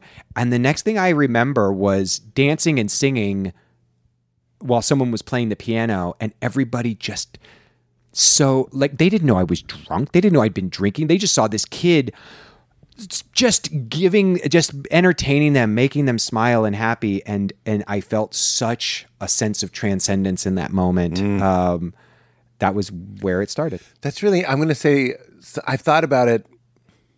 I won't say every day, but at least once a week since he did. it. So Craig Ferguson did this podcast. He's, he's Sobe Noodles too. And he said he knew he had a problem when he ordered, I think it was a Bloody Mary, which for some reason was extra troubling to me. Because, uh, you know, I, don't- I'm, I'm sober, I'm sober-ish. I guess I occasionally, rarely will do an edible of weed or something, or or, so something. Yeah, yeah. speedball. Great, and great. Mm-hmm. Just, you know, a little heroin. Wait, I shouldn't. I, I went. I went. Don't say Heroin heroin. jokes. And I went heroin. No, like it came out. It came, I got the word for heroin from the thought. Don't say heroin. whatever your brain's telling you did not say please Yeah. do say it Okay, let's there we make go. this that space for All right, us, there we go. Um, but he said, I, I took a sip of that drink and everything was right in the world. Everything just became okay. Hmm. And he said, and nothing outside of you should have the power to make you feel that way. Hmm. And I, I really thought, I thought that was like master level class. Like That is it's almost like is. a koan. I, It's with like the caveat, with the was- caveat, Yeah, though, go ahead. Having your crush tied to the mast of a ship when you're dressed as a pirate, right? Because if that doesn't, it's okay. You are funny with But the nothing callback. else. Nothing I, else. I thought it was just really like what you're saying is your first alcohol experience was positive. Oh, it was so positive. And yeah, and and mine when I first kind of figured out how to like get drunk, mm-hmm. not drink, but like get, drunk, drunk, yeah. and usually get Change drunk states. by myself, change states, Yeah. like numb myself. I, it was a good way for me. I wasn't necessarily. Sometimes I have a few memories of being the kid that would be singing with the old piano, and those were great. Uh, but for the most part, it was like it was it was more like drawing the curtains. Hmm. It was a safe way to let my shadow out. Totally. Like talking to myself. Yes. Being dark, having fake conversations with my ex-wife, Hmm. letting all this anger, all this vitriol, all this stuff, all the things that I didn't think were okay to feel. And we're back to what what we've been talking about. Like your shadow. Yeah. Being like if you which I did for 28 30 years it wasn't okay to be upset. It wasn't okay to be greedy or horny or or Angry, shallow, jealous. jealous. Oh boy, that was a hard feeling for me to navigate. I'll give you one. It wasn't okay to be competitive. Competitive, felt so guilty. I'm super competitive. Do you know Of how guilty am. I, felt as an actor when someone I love, like a dear friend who I want nothing more than, Hmm. would tell me or I'd find out that they got something that I wouldn't have even been right for and that my first initial feeling wasn't just like I'm so happy. There was this b- little 8-year-old me that was like, "Well, why not me?" And I hated my I lived in such a plague I- of guilt and shame over that to the till till I was able to say out loud and go like that's okay it's okay gayle my friend my a friend of mine just had, a conversation with me he said you know G- apparently gayle said something about that how she feels towards oprah and someone said well don't you ever feel jealous and she was like it would be weird to say not that i haven't at some point felt jealous That's great. know, That's it. I, I. I expect nothing less from Gayle. yeah she's pretty awesome Honestly. Yeah. Like those pe- and Oprah too. These people, if you really listen to them, are are preaching the gospel of like, stop it. Yeah. Be real. Yeah. I just want to relate to you. I, I I'm off uh, social. I have people that uh, I have people. I, people run it for me. Oh, I saw them. They're the ones that are under the Yeah, yeah, the minions They're in the little under thing, the yeah. stairs, and they were it's- it's crying to very- me for some food in a bathroom Oh, break. Oh, hashtag like that sort of thing. Um, And you're like, that joke isn't funny. but the reason is because I would be scrolling through, and just to really accept, it could be a uh, Korean female uh, booked a movie, and I would be like, I should have booked that movie. Why didn't I get that? Movie? That should have been mine. Why didn't I get the audition for that? And my favorite one was it was the year uh, the great Greg Giraldo just died, um, who also su- uh, struggled with addiction. And I was in Montreal. It was I was doing I think it was the year after New Faces. When you do New Faces at the Montreal Comedy Festival, you kind of feel fancy. The second year, you're just some guy who Back hasn't to the done crowd. anything. Yeah. just some guy who happens to be there for some reason. You're not even a new face. You're just a face. Just another face. And there's a there's a slideshow. I've told the story a million times. Forgive me, Katie, and everybody listening, but there's a slideshow, and it would show Jim Gaffigan, and I go, ah, why the fuck aren't I that guy? I want to be that guy. Then it would be like you know, some Mitch Hedberg, who's wait, I ruined it. It can't be Mitch Hedberg because he's dead. He's dead. But it would be Greg Giraldo, and I go, why can't I be that guy? And I'm like. You'd rather be dead and on the wall. like that's the level of jealousy. I was like, I'm not in this slideshow. It was a slideshow. Sure. And I didn't even put together you're alive. yeah.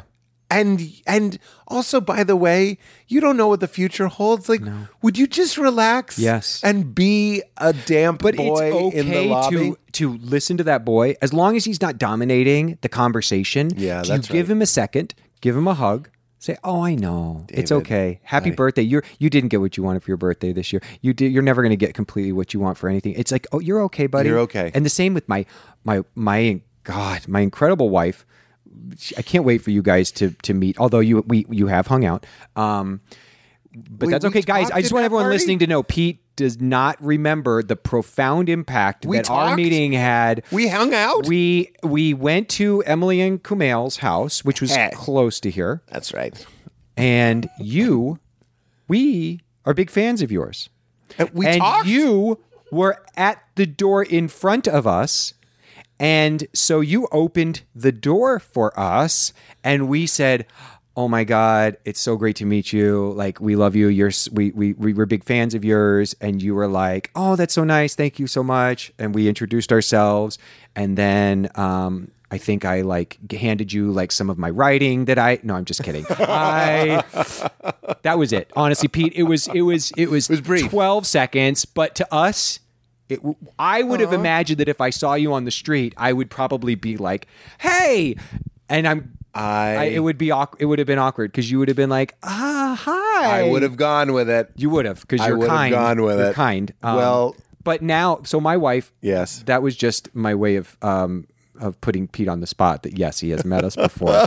um, and I like making people uncomfortable uh, Uh, who no, don't remember me. It's great. Um, you made it weird. my That's the wife name of the show. is such a badass. She's such an amazing person. Well, I can't wait for you to to, to hang out. We her. game all the time at our house. If you're into games, that's yeah. that's, well, I um, am competitive. good. So I'll be the Good. weird She- guy. the biggest fights we've been in in 13 years are from board games. I believe it. And that's Val okay. Gets, Val gets a little embarrassed that I'll be the guy. We get super. We we made up a game. Our friend John Leland made up this game called Five Second Animal. So the host of the game, everybody gets a little piece of paper, and they say giraffe, and you get five seconds, and everyone draw draws a giraffe, and then uh, the host picks their favorite. You won't see me matter when they You pick, don't get picked. when they pick the funny bad one. Right. I'm like, but mine Right. Is a good giraffe. Right. I drew that well. It's good. Right. And then when you do make a funny and it doesn't get picked, doesn't- then you realize that oh. the game is rigged. The game is It's rigged. Oh, you like them more than me. Well, what I do, what I resent, and this is this is too honest, is um, effervescent, meaning sp- spilleth over natural charm and talent that wasn't earned or like honed. Like people that are just like, whoops, mine was the best. And I'm like, I dedicate my life to being chosen.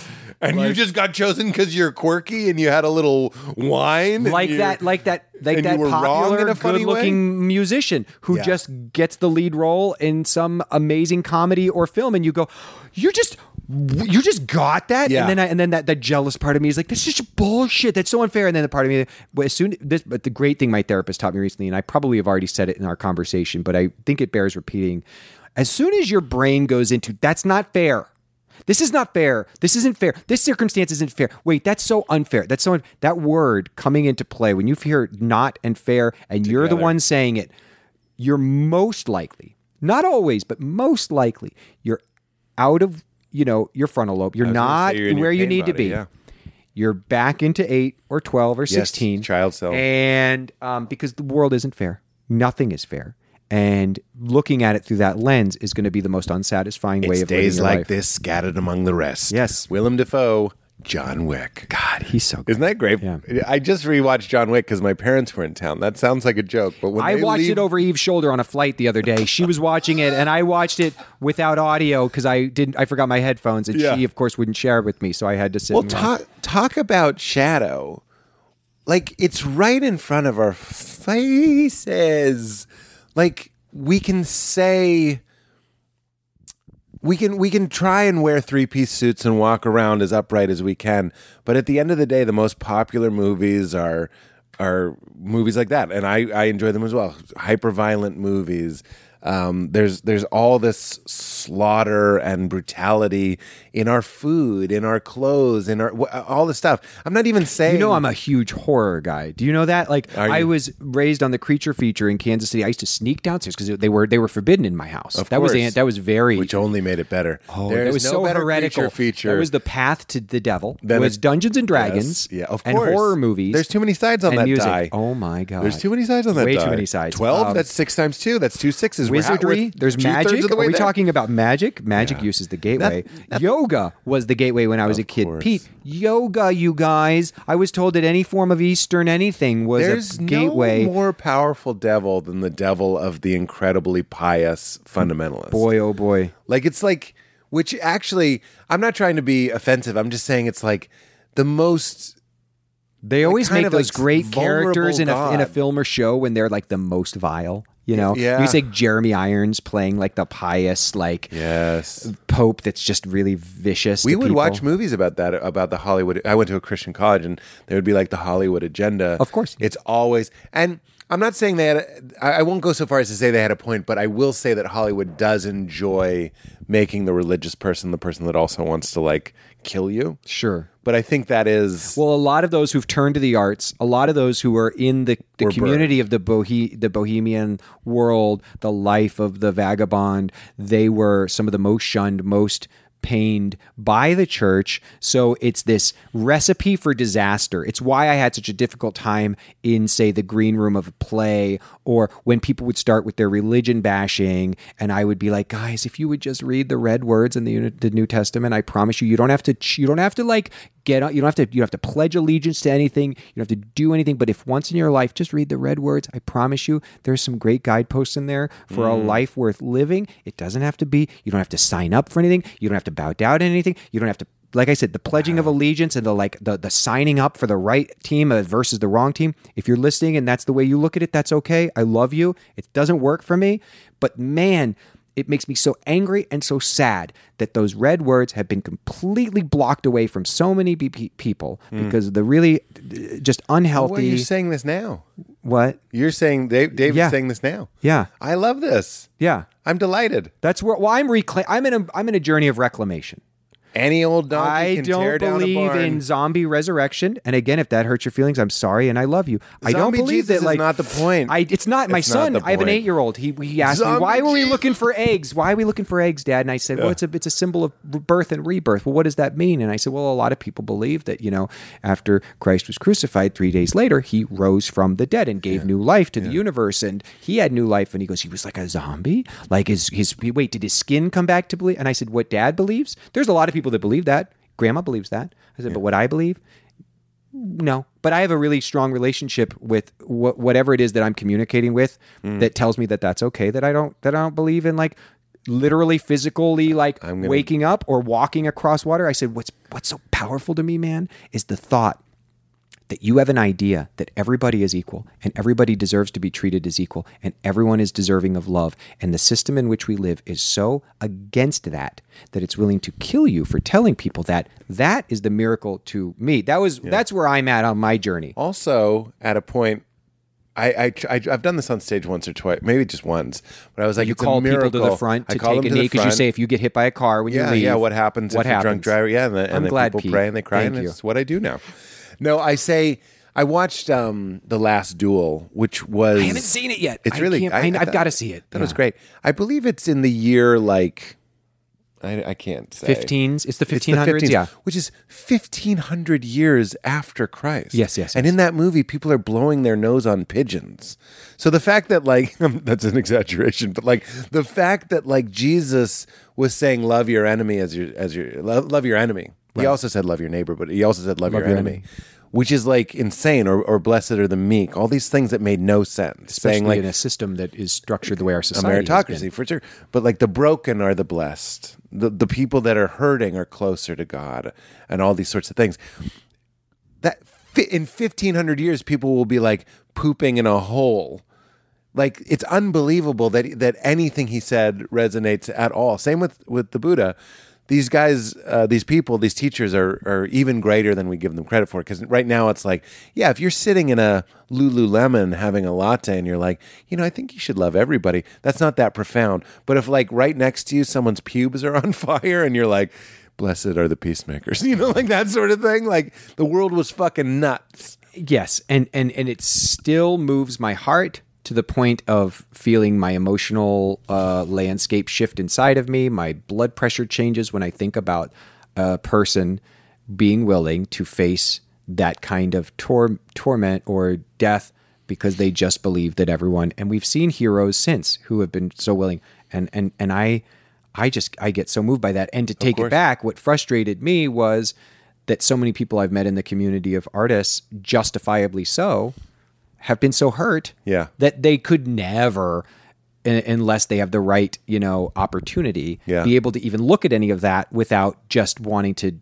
to, to throw it out the window. And by the way, if you're listening, I'm not saying that that's what you have to do. I know people I think that, that the, the, the, the, the, the, the mysterium tremendum, as Rudolf Otto would say, or the, the, the, the, the, the great mystery, the power, the universe, the force, because I'm a Star Wars person, reveals itself to each of us in our own specific way. That's right. So there are atheists who that that is the way that the force has revealed itself to them, and That's I absolutely absolutely believe they are just as right as I am in the path that I'm on, and I and I love all of you, even those of you that think that I'm being a complete heretic right now. Yeah.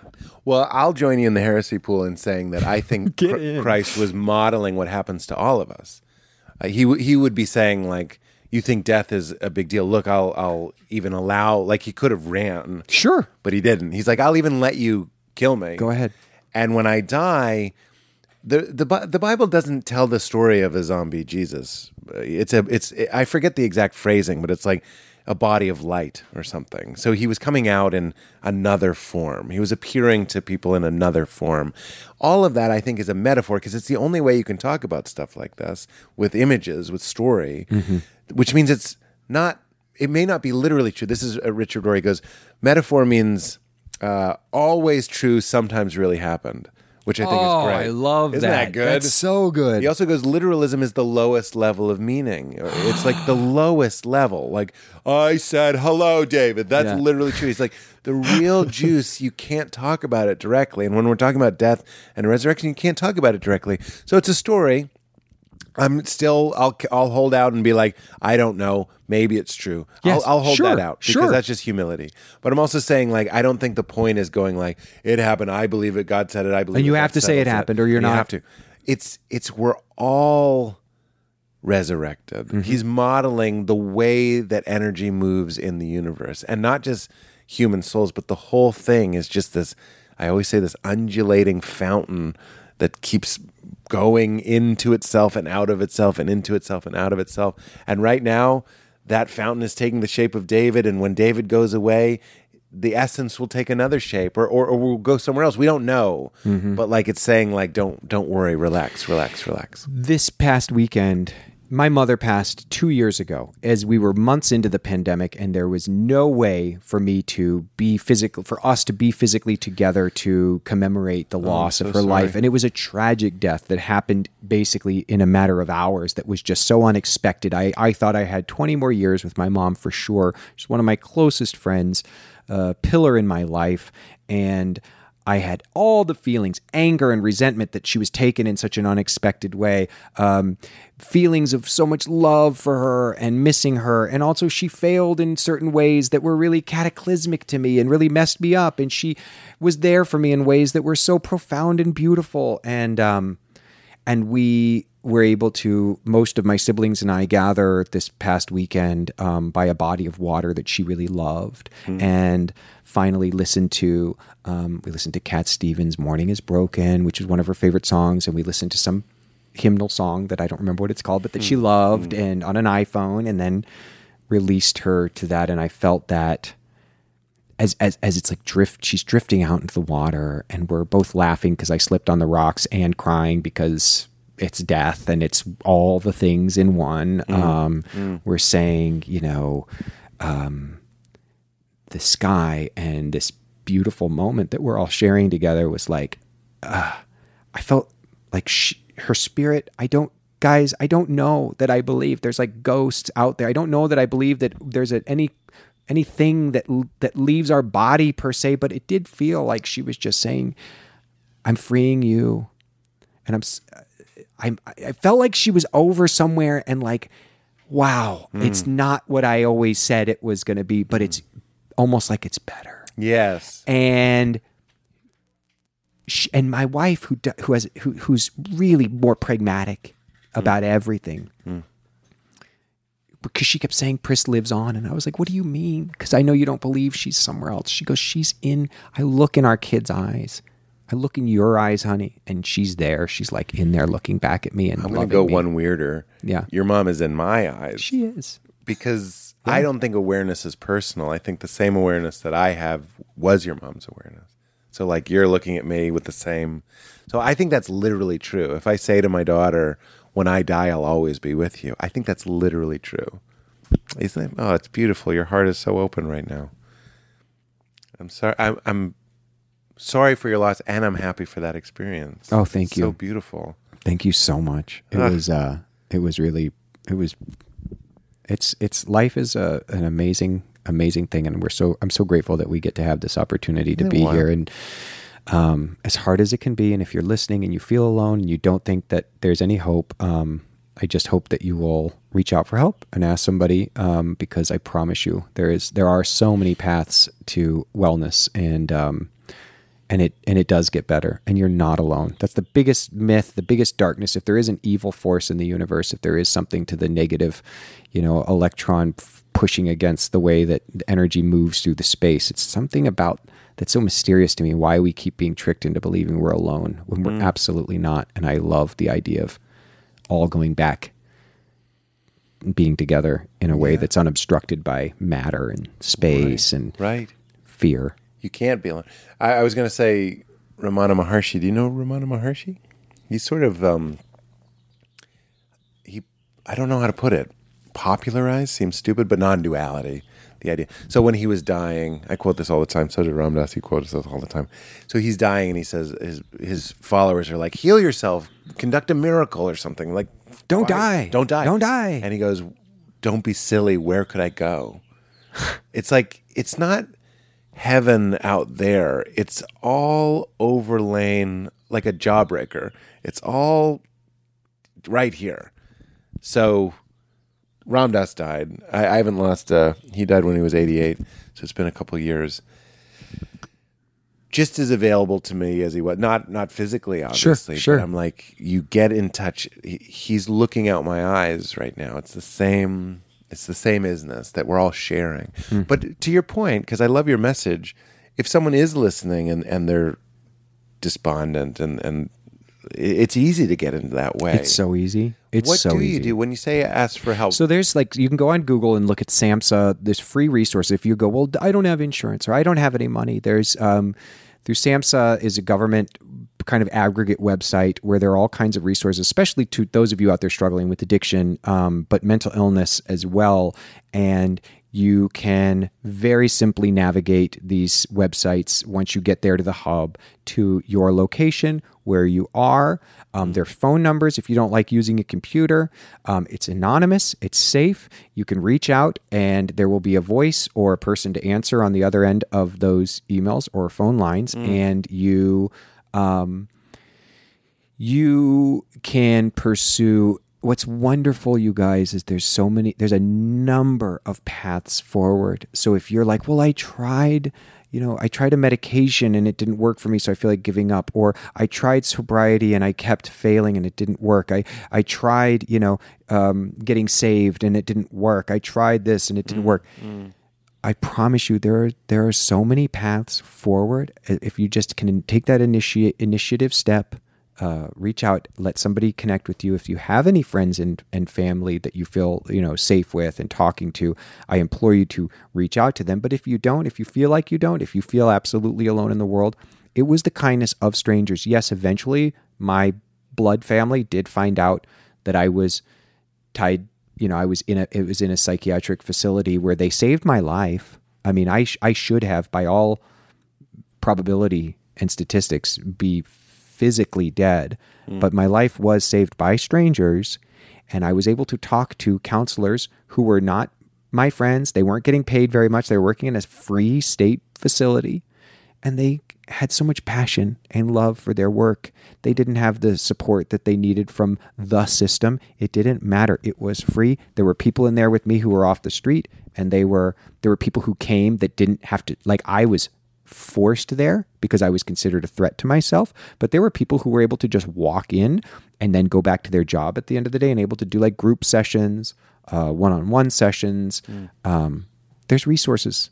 There are a lot. I'm going to ask you, this is a weird question, but I it's from an earnest place, not like a, oh, let's get a clip of David talking about comic book movies. I, I'm curious what you thought of the movie The, the Joker, uh, just to tell you where I'm coming from. When he's going to see the social worker who I, I'm not I'm not a fan of the movie. I love Joaquin Phoenix. I, I think he's fantastic. Um, so I'm not saying it's like necessarily his his. It's not his fault. Um, it's not anybody's fault. They made the movie they wanted to make. I think they succeeded in making the movie they wanted to make, and I just don't care for the movie they made. So in the scene where he's like, "I need help," and the social worker's like, lit- I mean, like literally just like, "Sorry, sweetheart, I don't give a shit." It and was like, such an easy, but that's remember at the end of the day, even though it's a nuanced, elevated, supposedly, you know, it's the film that tries to view itself as both an art film and a comic book Yeah. origin story movie. It's a comic book origin story movie, and you need those tropes to be able in an hour and 50 Oh, minutes right. To see. push him to the journey he needs to go through because I never, ever encountered a person like that who dedicates their life. You guys, these are people who work for nothing. They're like the, the way they can villainize teachers and the way that like the capitalist, I'm sorry guys, but like the the, the way that they want to deunionize and break down teachers, and that's mostly coming from the right, FYI. The way that they talk about these people who've dedicated themselves to these these these jobs that are so fucking thankless, that pay so little, that have so little support they don't go into it to abuse. At least I've never. I'm sure there's an anomaly. Of course, there's a bad apple in every batch, but I've never experienced people that do this because they just want to be a bureaucratic asshole. They mm. do it because they care about the mental well being of others, because they studied something in college that meant something to them, because maybe somebody that they loved, you know, suffered. Who knows and they why? figured out that the real joy is in helping and connecting and all I that sort of never stuff, sat with yeah. a person in a public addiction clinic, in a methadone clinic, in a mental facility, in a psych ward. There was I never experienced that Nurse Ratched. Yeah. I just didn't. I experienced and met dozens of people, staff, underpaid, undersupported people who genuinely wanted to help me. And yes, their hands were tied. And yes, we only had X amount of time because I didn't. Now I have the luxury and the privilege, which is so sick because I have wealth now. I have the luxury and privilege. If I need my therapist How- a four hour money? session, boom, we're okay. I need you four times this week. I'm having a rough week. We're okay. I can get to my psych psychiatrist in a minute if I needed to. Yeah. I can get to a massage, which by the way is part of, or if you do acupuncture, if Can you I? do, Yes. Can I we was just like, I got to get a massage. get with parents, me? I'm yes. starting a nonprofit um, called All Spa. It's I want I want spas set up in underserved communities because I think that's part of mental health and and wellness that that people that not of privilege don't get access to. I'm in. Let's do it. Um, but I'm I absolutely in. I have so much access to this stuff, but there are resources out there. Yes, if you're listening, you're not going to walk into an office and have some lady yell at you. You helped me understand though. You said like you need those tropes to make the Joker. It's a it's a comic book movie. but man. I but I was leaning on it too much to be like I thought you were going to be real. It, it was also an unreliable narrator where he was like, I think when you are depressed, and I've been, I felt that way. That's how the world seems. Of course. And I was like, I'm just such a classic guy. I want redemption and I want hope. And I'm watching a movie that never redeemed and never offered was hope. driving towards where they knew they wanted it to land the whole time. They Yes. needed him in the makeup. They needed him a leader of like a chaos movement. Right. They needed because it's still as much as it broke away from what we come to expect from a comic book movie. So did Logan. So do a lot of movies break away from what we come. So did Super for goodness sake. So did so many. There's tons of movies that have Yeah. like deconstructed comic book movie. So Yeah. it wasn't the first. It won't be the last. They still though needed to You need hit to be X, Y, and Z so they could Yeah. land on a guy That's what I leading felt. a riot um, who's now this supervillain. That's why I was like, I've said this a million times. I don't need to go on this rant again. But when he goes back, so Joaquin Phoenix goes back. He's jumped, Yes. which is a horrible. See, I didn't like. I don't like things like that. I mean, who does? But like, when, you're not supposed to. He gets jumped by those kids. They Yeah. take his sign. They beat him up. Uh, and they break the sign over his back. He Right. goes back to his boss, tells the boss what happens. Now, I understand I am also a cis white male. I haven't had the experience, although I know cis white males that have told me that they've had experiences like this. You go to the boss and you say, I, I got jumped. And he goes, Okay, well, I need that sign back. You fired, Yeah, because he goes, I need the sign. And he goes, They broke it They broke it. And he goes, uh, he goes, You're lying. And he's like, Why would I lie? And the guy goes, and the boss with a stogie goes, Why does anyone do anything? You're fired. Needed, and I'm like, they needed that moment to They- keep propelling him forward down that path. I don't like feeling like I'm on a string, I- just being pulled in a direction. And well, I'm like, especially when you're watching something that you feel like is trying to be something other than right That, that. that's saying we're not going to do that of course. but i also just and this is maybe a success of the movie if this is what they were trying to do when you're in a dark place that is how the world everyone feels. seems like your enemy. and People then do. when you're in a great when you're in love when you're like when you are filled with yes and hug a radiant stranger. light you could walk in and the guy goes gonna need that sign back and you're like i don't have it and he's like well then it's coming out of your paycheck and you could be like daryl how long have I worked here? You sit down. How's your wife? How's Helen? You know, I, I'm not saying you need to be like a slick Yes. talker. No. I'm just saying like you could even go like, wow, you are such a cliche right now. You know what? I will go get the pieces of that sign back. Right. You know what I mean? That's like we all know that the world isn't what it appears to be. Everything, we especially when you're in a dark when you're in a dark place, all through filters. All of this is Everything is a we know scientifically this is all a filter. If you It's a get projection. that color isn't what we think it is. No. the space and matter isn't what it what we think No. it is. But I've learned that from this podcast. I go, that wasn't a good one. Then everyone loves it. I'm like, oh, I wasn't in a good mood when I recorded it. Has nothing to do with how it was. Right. You know what I mean? Right. Um, but I I think that one of the most striking, quick, quick anecdotal uh, examples of this is the guy that was there was a guy with me in the first stay that I had in a in a mental facility, which was called Reed Hospital in um, Chicago, and. Uh, this gentleman was a paranoid schizophrenic and he was trying they were trying to help him get back on his medication because as is common with schizophrenics they get well for a while and then they start to either hear a voice that says you don't need the medication anymore or they are from a community of people that say well, you don't need the medication. The voice this happened to a friend of mine. The voice is god trying to talk to you so why would you impede that? Or whatever reason they stop taking it it comes back. So they're trying to help him get back on. He's very paranoid. He's convinced that ever that there's secret files on him everywhere. He was hmm. that was his paranoia. And through group therapy, we were in the same group over the course of like a week. He seemed to start to really come down and settle down. He was such a sweet guy and nice, smart guy. And we're sitting on a couch having a conversation at one point, and one of the one of the doctors walking by, this is out of a fucking movie, drops his so, drops something, skips, steps, loses his step, and drops something, and the file skids across, and it's like the photo, the intake photo of that patient with all his name and like type pages on it go scattering Secret across the, files. fo- and you go, you can't talk that guy back from. This would be at if at your dentist office. They have a file like that. You know what I mean? You Yeah. couldn't. We're. Tr- I was trying To tell as an untrained professional this is normal. this is but so the perspective of someone like if that happened to me i'd be like well yeah they've they've got a thing but that so that just goes to show you how if you're telling the story from that guy's point of view Yeah. that was his 12 monkeys moment where he's like i knew it it's real it's yeah. a conspiracy Yes, you know that is that's a great example. But we're all doing that. Mm-hmm. I look at the assumptions our brain makes all the time.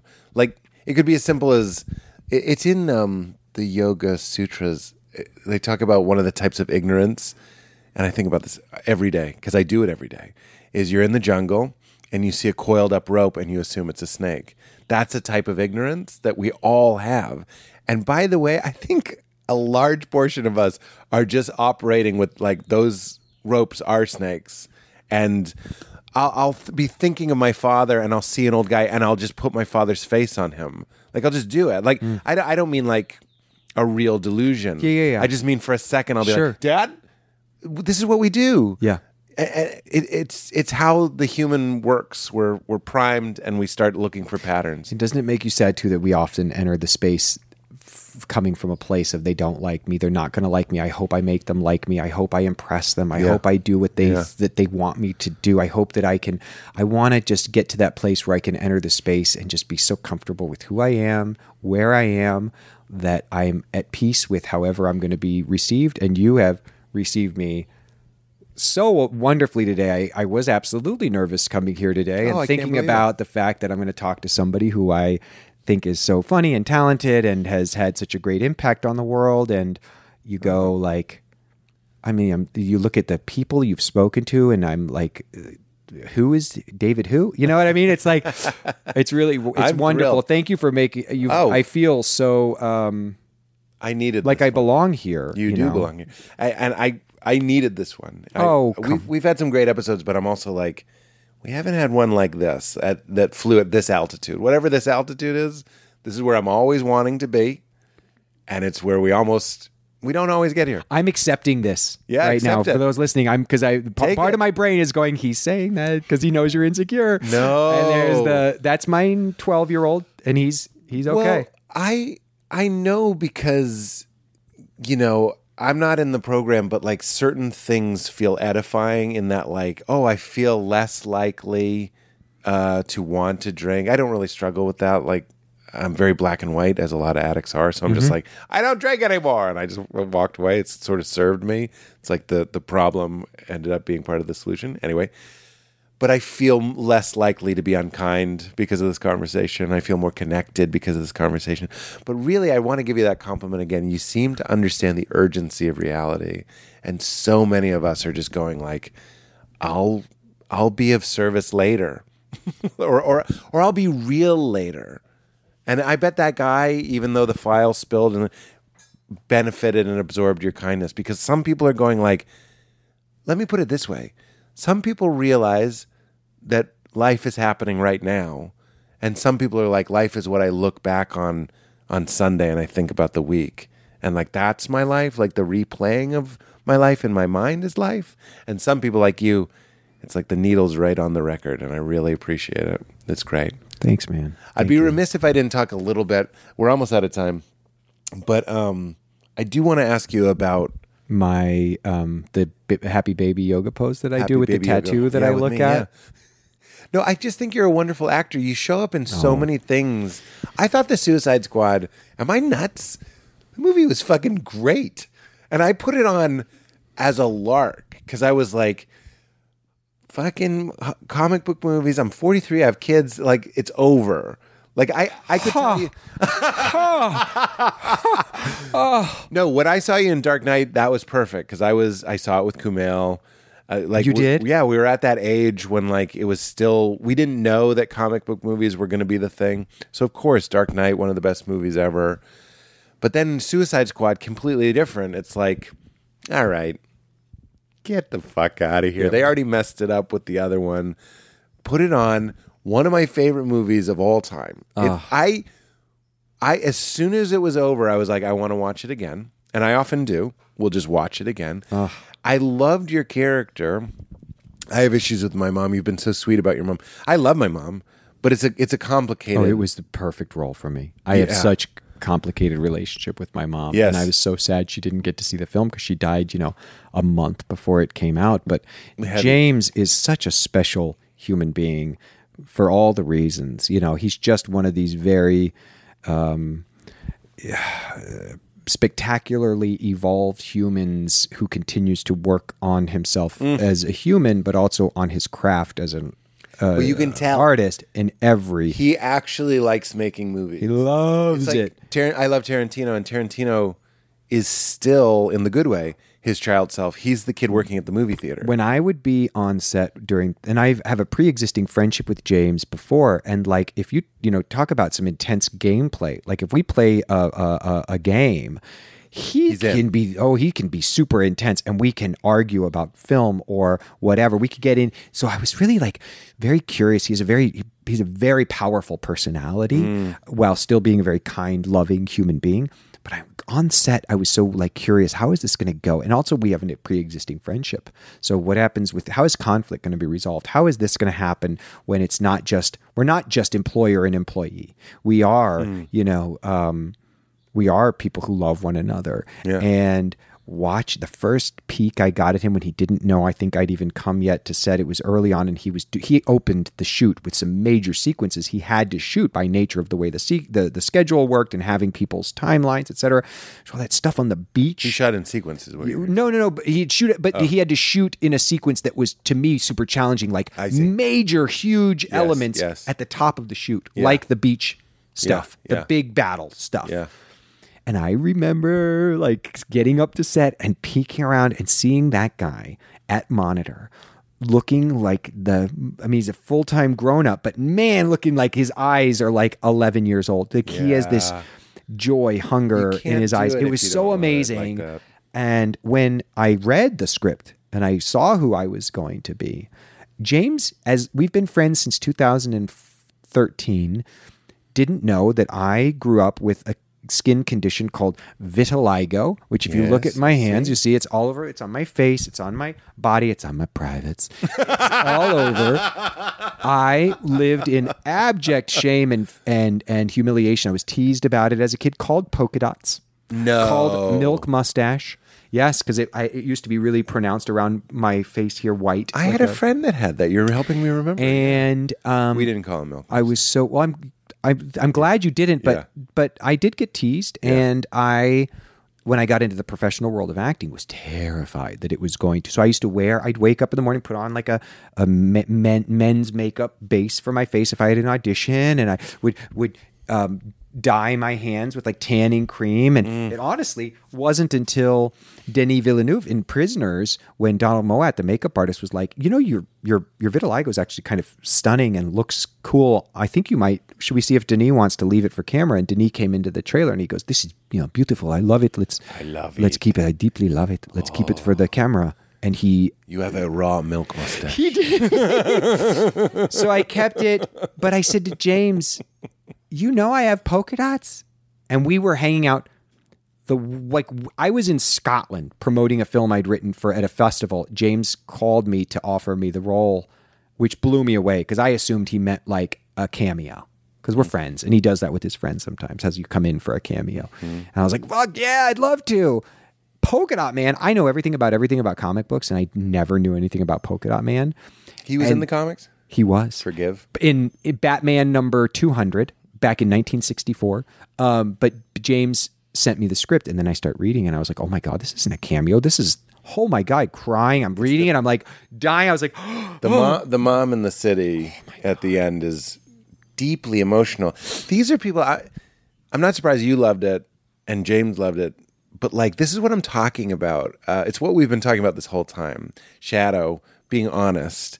People have complicated feelings about their families, and you can love your parents and you can have every other color of emotion. Amen. So when you have a guy that sees the monster as his very funny, whoever that woman was she was, was so great yeah as the monster, lynn so great. Pete Rollins, the philosopher, was like, I love Pete. I'm friends with Pete. I am too. Really, he was in my house a few months Yeah. ago. Him Well, and Jay great to be Bakker came over to, okay. hang out and play games. Happy to play Uno with you. Uh, yeah, Pete Rollins. What a world. Pete said to me because I'm obsessed with the Oedipal complex. I'm obsessed Yes. with all Freud and Jung and all that stuff. Of course and you he know was like, if you can, he goes, if you can put that in your work, you'll you'll never you'll never hurt. Let me hear your money. Pete impre- Go ahead. That's it. That's it. It's Come on. That's it. That's as good as I can do. You can put it in your work, I can't do it. But he was like, because it's the thing that no one's talking about is relationship to to mother. Mm-hmm. So when I watched, I mean, Hitchcock knew this, and I'm watching that movie, and I'm like, he did it. He found you did it, and James did it. Oh, it's there He in the found page. I just had to get out of my own way. Yeah. James is such a fantastic director with actors. I loved the way he worked. I'm a very physical and um, technical actor. I don't do the like. I don't. I do backstory and I do character work and, and history for myself to help me come up with solutions in case I get stuck with anything. But I'm not the person that sits there and tries to put myself mentally in the state of whatever the existence experience is that I'm having because for me that has been problematic when I have to repeat something 73 times. So I'm much more about the technical and James was so good with physically adjusting me, helping me find places to breathe so I could just let the words kind of exist, let my eyes find other players in the scene. Um, and then using my imagination, of course, to see mom everywhere. But I was going to say another full circle to this conversation after James called me and, and told me he wanted me to play the role, and, and then I read the script and I, I sent him a message. I, I couldn't even talk on the phone. I was so moved um, and honored that he thought I could be play that role. I mean, I'm always honored and surprised when people give me an opportunity to be in their films because it's just such a it's such an honor. And I like a week after that, we all met in San Luis Obispo for Steve Agee's 50th birthday. And that's when James and I years ago. You hear that, AG? It wasn't me this time. It was not me. It was Pete. Sorry, I It was actually I 23 so years much. ago. 23 years Yeah. ago. He's, on- he's in his mid 70s. When they say dye beard, it's because that thing is jet white. He looks like Rip Van freaking Winkle if he didn't dye that beard.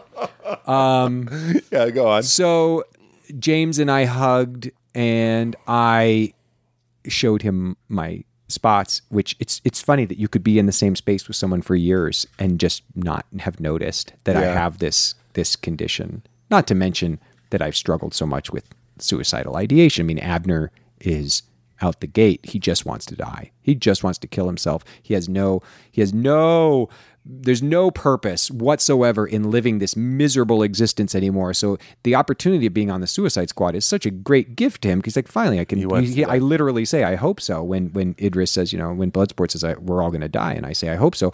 I I James and I from the beginning are like well you have to say that as sincerely as possible because it is.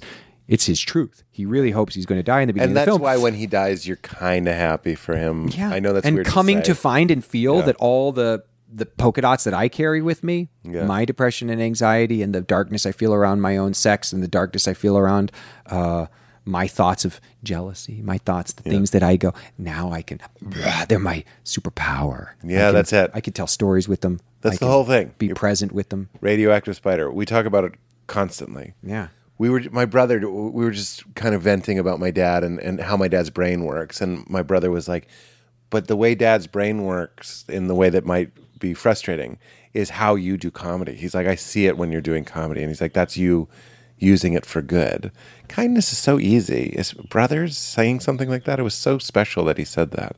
I was oh, like, but that's a person realizing that life is happening right now. You mm-hmm. know what I mean? Mm-hmm. Not deathbed. No. because not everybody gets a deathbed, right? No, no, it's it's here today, gone tomorrow. Janis Joplin would say, but man, it is the truth. And I, my my my my years of life lost, not lost, my years of life spent um, chasing my own death and existing in the the haze and the darkness and the the, the shadows of, of of addiction and and and all of that.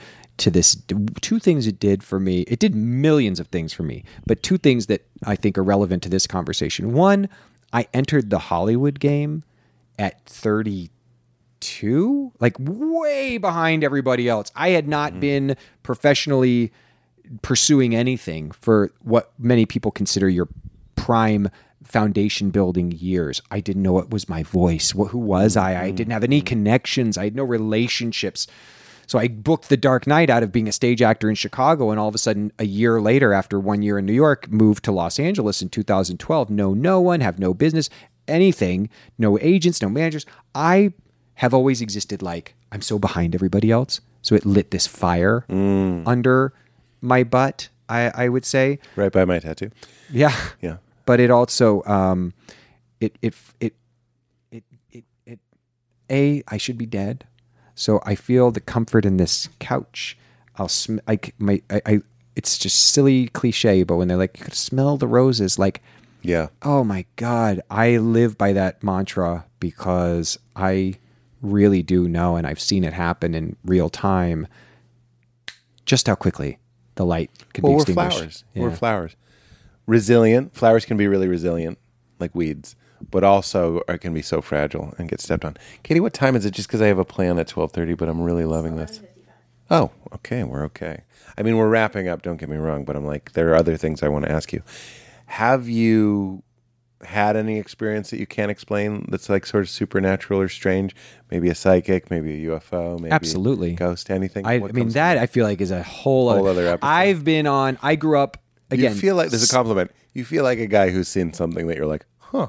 like, like Very many- that. very many You mentioned things. miracles too. huh? I'd love like one. a lot of huh.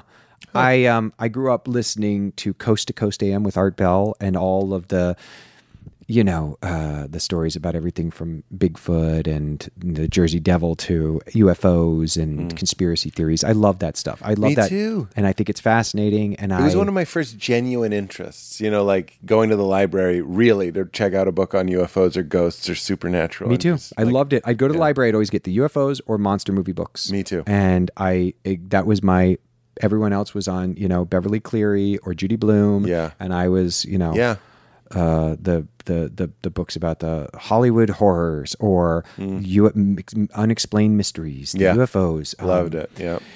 Again, I think because of the religious atmosphere in which I was brought up, there was this like this like tantalizing nature to the occult and this darkness that's out there, and I was so like, oh, does it exist? Is it real? I would read the Revelations all the time and be so, Oh, I'm gonna crack the code. What is the secret? You know, I was fascinated with that stuff. Yeah. And um, when I was a young boy, I, I my, we lived in a house in Kansas, in South Kansas City at that time. Now it's sprawling suburbia, but at that time it was the edge of Kansas City before it began to be farmland. And my brother and I shared a room in an attic. And one night when I was very young, I believed for years that I saw Santa Claus. I went to my window. I woke up in the middle of the night in the around Christmas time, but it wasn't Christmas Eve, but around Christmas time, it was snowy out. Went to my window and saw a configuration of seven blue orb lights, which seemed to be imperceptibly distanced from me in this window, where they seemed like they could have either been My dog. holding for sound, Holding for sound. holding for sound, There's always this video. There's this YouTube video where Harrison Ford is like, "What a loon, Harrison Ford!" And one of the clips they use is him staring into space for 15 seconds. Waiting but you can sound. hear there's a helicopter. I'm like, He's not crazy. He's holding for sound. What a pro! What a pro. What a freaking pro! He's Indiana Jones. Um, Back off. So Keep going. These lights Lights. Santa Claus. moved in a kind of formation around uh, in space, and they could have been ten feet out the window. They could have been a hundred yards. I couldn't. It was the strangest thing. I had a bit of vertigo as a kid. I remember, but thinking, oh wow, it's like some kind of high tech ad- advancement in the world of like the. It's a rain. To me, it the way I contextualized it as a kid, whether it was a dream or an actual experience, was that it was reindeer and it was Santa Claus, and this was how they're traveling and able to travel across the world, you know, that fast. And, and it, it, that's what made sense to me. And it brought me this insane sense of peace and like there was some kind of communication happening. I felt as a Wow. kid. Went back to bed for years after, believed in Santa Claus because I had seen Santa Claus. And it was kind of like my family, I think, like, huh, shrugged it off. Like I did never get into it with anybody. Like, no, no, no, there was the blue lights and the da da da. But I lived with that memory. And then the years go by and the years go by and the years go by. And I, um, dropped out of college um, at one point, and I my addiction had begun, but I also was unable to afford just living expenses because even though I was on a scholarship at the college I was at DePaul's Theater School in Chicago, I didn't have the money to pay for like my rent and my food, and so I asked for a year's leave, and I also was starting to get deeper into my addiction, and I went to Alaska to become a fisherman because I had heard you could make a lot of money on the boats in Alaska. And I was able to take some pills with me and make my way. But before I got hired onto my first boat, I was homeless in Seattle. It took about a month before I actually got a job on a boat. So I was sleeping in a park or at a mission in downtown Seattle. And I would hang out in Pioneer Square. And I had scrounged enough, um, like, uh, food stamps to sell to this back alley restaurant that would give me like 25 cents on the dollar so I could get cigarettes or drugs. And I was in this alley watching this street performer looked like a merry prankster right out of the Ken Kesey days with his own homemade costume made out of weird cereal boxes. And he had this drum that he'd constructed out of Captain Crunch boxes with like sticks. But he was actually creating a cool rhythm and entertaining these tourists and people were I think giving him money and whatever and there was birds around. I mean it was very interesting and cool and weird. It was like a character you'd imagine Johnny Depp playing in a late like 80s early 90s film. Mm. And the guy looked at me from across the square and was like like I guess he was asking me can I have a cigarette? And I and I was like I nodded. I was smoking um, buglers, which were the cheapest you could buy roll them up cigarettes. So I was like, sure. And he did this weird whole thing and he came over to me and he sat down and he was so strange and he introduced himself and his name was Francis. And he, I gave him a cigarette and we sat talking and he was saying all kinds of gibberish and nonsense. And, um, and then he goes, um, oh, look at all of these browns. They're so important and they're so beautiful and they're so wonderful and they'll never know, will they? And I was like, yeah, whatever. And there was like rush hour, so people were getting off buses in suits, and I did see a propens- a lot of Browns clothes, but I was like, okay, they're Browns around, and he's like the Browns, and remember to watch out for the Grays, and you're of course blue. You know that already, though, right? Because you're blue, and they came to see you, right? Remember? And I was like, what?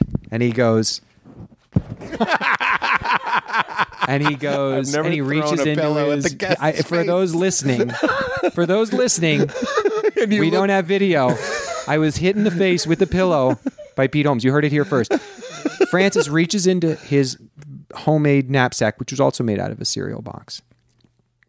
Told you i didn't like playing baseball but I loved watching baseball as a kid, especially the Kansas City Royals, which were my hometown team who, team who won the World Series when I was in uh, the fourth grade, um, which was a, a couple years after when I was visited by the Blue Lights. But um, I loved them, and I loved Bret Saberhagen and George Brett and blah blah blah. And he pulls a Bret Saberhagen Kansas City Royals baseball card out of his box, and he hands it to me, and he goes. Um, he goes, "There's nothing to be worried about. It's actually really cool. It's special, like being a blue, and uh, but you get to know." Um, and I was like, "I get to know what?" And he goes, "Well, um, we're ready. we can I could tell you. Do you want to go? We can go to the Bat Cave right now if you want to go. That's what he called it, the Bat Cave. He goes, it's not far. And I was like, what? And he was like, yeah, we can go to the Bat Cave right now, um, and I can tell you more, and you can learn more and, and find out more. And I was like, I'm I'm sorry, I'm not I'm not ready to go. today. He goes, that's okay. You don't have to be. And then he like went back and got his stuff, and I was just sitting there, kind of like in shock, and also like going, come on, like he could have just that's so random. Yeah. But it tied. Oh and he disappeared and i never saw him again and then and then within an hour i really regretted not going to the bat cave but maybe the bat cave would have just me getting clubbed over the head i don't know Right. You go to the Who Bat knows? Cave. He goes, face a body. And you're like, come on, come on. um that's one what? That's I. I'm so happy I asked. i have Because many more pete we need to do many more of these Yeah. because i have Let's just do a, a sequel because let me give you the Miracles. compliment. I feel a smile behind my face from here to here because of that story. I love that story. and I um I love ufology and my best friend Josh and I uh we went and like hitchhiked out um to go to try and find like Area 51 and you know we've been to Roswell and um we I I'm I I, I think it's so beautiful and wonderful to imagine, you know, when you, you say that when we talk about infinity and we talk about the universe being, you know, so expansive, like the potential of of what what is. Have you? I- forget who does it, but the theory, the idea that if there is one consciousness, which we were talking about earlier, that you that extraterrestrials have those as well. Do you think he said when he said the Greys, he meant aliens? I don't know. I've been I, I've been trying to get the answers for. We should have gone to that was twenty years ago. But if Greys Um, have the same consciousness as us, that there might be a way to like connect commu- with them, connect with them, communicate with them. Yeah. Well, hopefully, I'm assuming you know there's some, there is some, there's some, there's all kinds of fascinating and weird stuff that we just you know. I'm a science guy all the way. Mm-hmm. I believe when 98 percent of peer-reviewed scientists say that this vaccine will help keep us all safe, I'm going to take the vaccine because I believe in the power of education and science. When 99% of scientists say that Darwin's theory of evolution is the most comprehensive way we have evaluating the the way that life has, you know, transformed over millennia. I I listen. Um, that being said, the greatest scientists, including Darwin himself, all acknowledge that they're just scratching the very tip of an incredibly glorious iceberg that is so far beyond our abilities of understanding that Yes. um, I love being always open to the possibility. My sister, my oldest sister, since our mom's passing, has had all kinds of really intense and amazing psychic experiences, which I like to tease her about because we have that kind of relationship where we like to, you know, we're very, we, we cry so hard that we laugh and we laugh so hard we cry. We did that this weekend with letting go of mom together. Like, but some of the stories she's told me, I'm like, I, I get chills. I get off the phone and I'm like, I'm Holly, I gotta go. I got, this is too much. I can't, it's wild. Um, wilder than your blues story. there's one that she has, and I, I, I will, I will, I'll tell it more properly because I want to give it the, the, the detail of it is just so fascinating. But you know, um, who knows, man? The power of the mind too. Everything is capable from right in here, um, which is really amazing. Well, I think it's when people. I say this all the time, but when people go, it's just your imagination.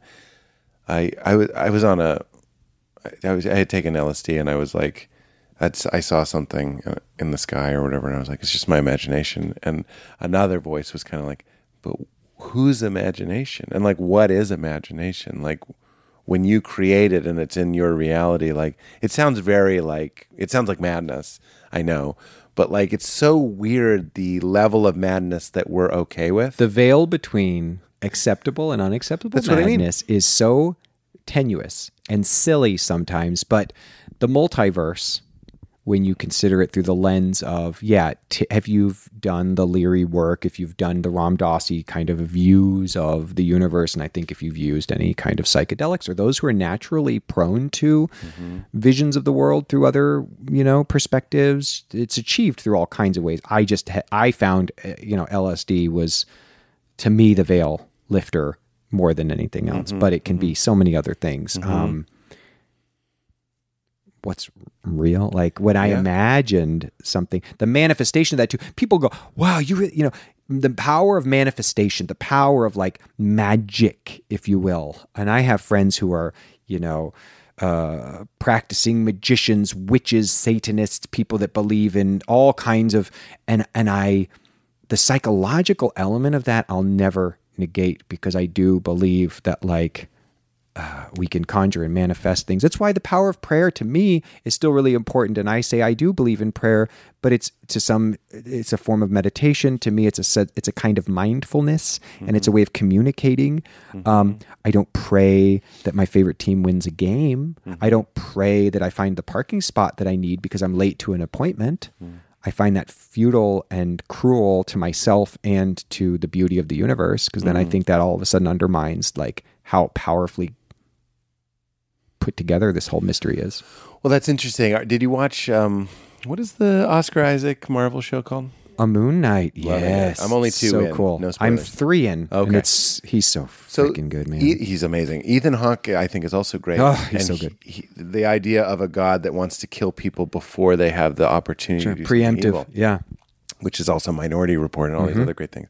But I was like, as soon as you stop someone from committing an, a, an atrocity in the future and take them out of the equation, what I'm, that that view of the world is so um, isolating. Like it's all like we're all just an individual.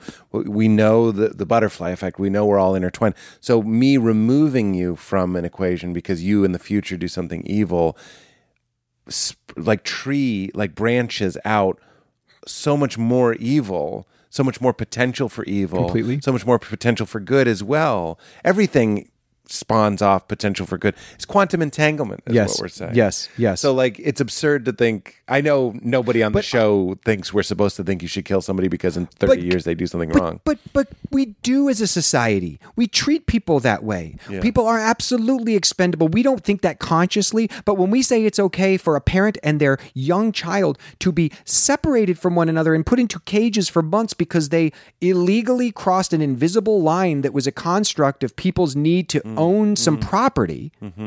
I'm sorry if that offends you, but I don't care. No, I do. I love you, and I hope you can love me back. I just go. we are in another at car." peace with absolutely saying, "Well, this is expendable. This person Uh, uh, you know committed a crime." it's the joker The Joker. I will tell you. in the dark knight I'm going to self plug here because um, I am very proud of it. Probably one of my my proudest accomplishments and achievements as a storyteller is the comic book that I have created called Count Crowley. It was originally called Reluctant Midnight Monster Hunter. and Now we're into a new phase of the book series. Um, it's called Amateur Midnight Monster Hunter. But in in the setup to this story and in my exploration of the story, um, I the, the the hero is a woman who wants to be a a a, a, a she wants to be a, a, a news person, um, and she has a passion a little for it. april april o'neilly Yes, a little bit a little bit. April O'Neily. Um, she wants to be I Barbara. Bar- Bar- she wants to be telling you. Barbara Walters. It's 1983. She's raised in a small town where her parents have this little TV station that she's embarrassed of. She gets the big break, goes to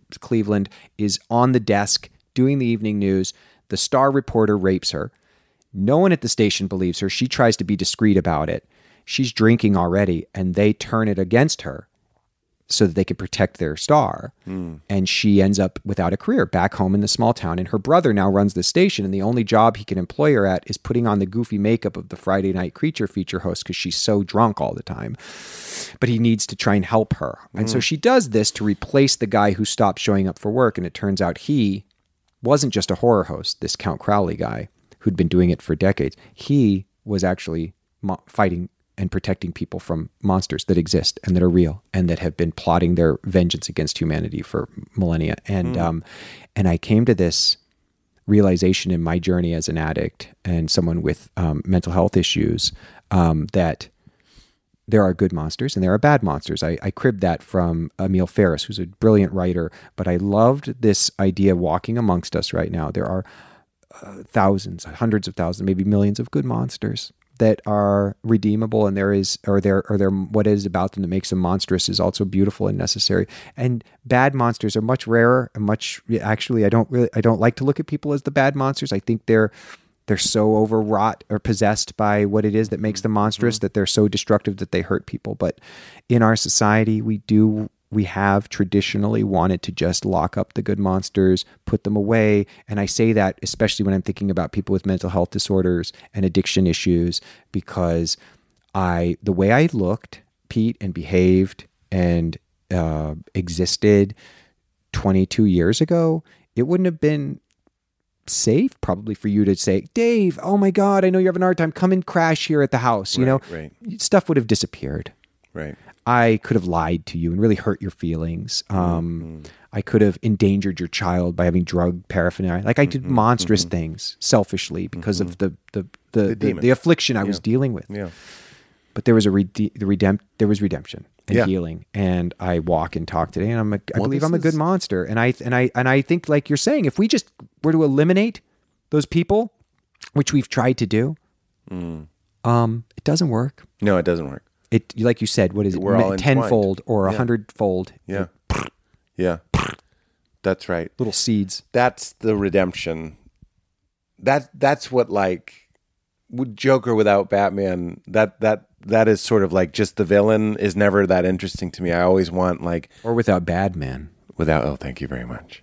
How funny would it have been to have you and Batman? It would have been amazing. That guy. I kept always being like, I know I haven't made it because I got, I mean, I couldn't get work for a while, even after I'd done The Dark Knight. I thought, oh, I got a part in a big movie. Yeah. Like I'm set now. And then I got here, I couldn't get an agent to save my life. Wow. I couldn't, I was just submitting myself for, you know, shorts and Hmm. Uh, music videos and, you know, th- Wow. catering gigs, whatever I to get thought- the like, I thought that would be a blue chip movie role. and it eventually, Eventually did was, become, yeah. it, when I finally. Sometimes you have to do nothing and sit there, and you have to just wait. Amen. And worked on myself. I had been through a tra- traumatic divorce right before Hmm. um, Dark Knight, as Dark Knight was kind of happening. Hmm. Um, I had met someone, as they say, you're not to do in recovery. Um, and Hmm. there was a lot of, you know, relapse and blah, blah, blah. It was a dark time for me. And I also betrayed what I believed was a sacred vow I'd made to God that, like, I was with this person to till death do us part. So for me to break that vow and to Oh, feel like I was an abandoner and to feel like I had really like forsaken something that I had promised was very hard for me. Um, and uh, did all had to do a lot of work. And during the course of that work and working on myself and therapy and psychiatry, um, and then tried out some ways of having relationships with people that were not healthy, didn't work great, but tried out a lot of stuff and and then the miracle of all miracles in my life, I met Evelyn Leigh. I mean, she literally fell into my life. Like it's so that's a miracle. You know, people go, "Oh yeah, love is miracle," but it was it was uh, You know, Val and I play that game all the time. I'm like, I just can't. The probability. But also the the person that looks. I say uh, this all the time. What are the chances that the person who looks exactly what I always dreamed of is also happens to be inside the person that I always dreamed of? Look at your face. And you got to look at Eve. Evelyn Leigh, look at my. She looked at this and said, Yeah. Yes. Oh come on. And she no, I'm just saying okay, all the things, not just this, not just my face. Yes, I have a face that was born to play a Batman thug. I mean a Joker's thug. Yes, I have a, a countenance, a, a, a, kind of disturbing presence. scientist that finds a serial number on a bone. Thank you. Thank you. Thank you. Um, I I play that. That's my wheelhouse, and that's who I'm. I, I'm I'm I'm happy with with the way I with I how I am, how I look. But it but but come on, an a recovered heroin addict, divorced, um, actor. Like I mean, that- really? okay, that's- that- come that on, yeah, man. Like wh- how many Yeah. strikes could I have against me? Covered with spots. My wife genuinely was the first person who saw me with my clothes off, covered in polka dots, and looked at me not like mom, like or a doctor or an ex girlfriend who'd been like, "Oh, it's cute," or like, "No, it's nothing wrong." With like, there's just that little lilt in the voice that d- betrays Yeah. their attempt to spread a little honey Yeah. on the bread. Yeah, yeah, yeah. And he was like, Holy shit.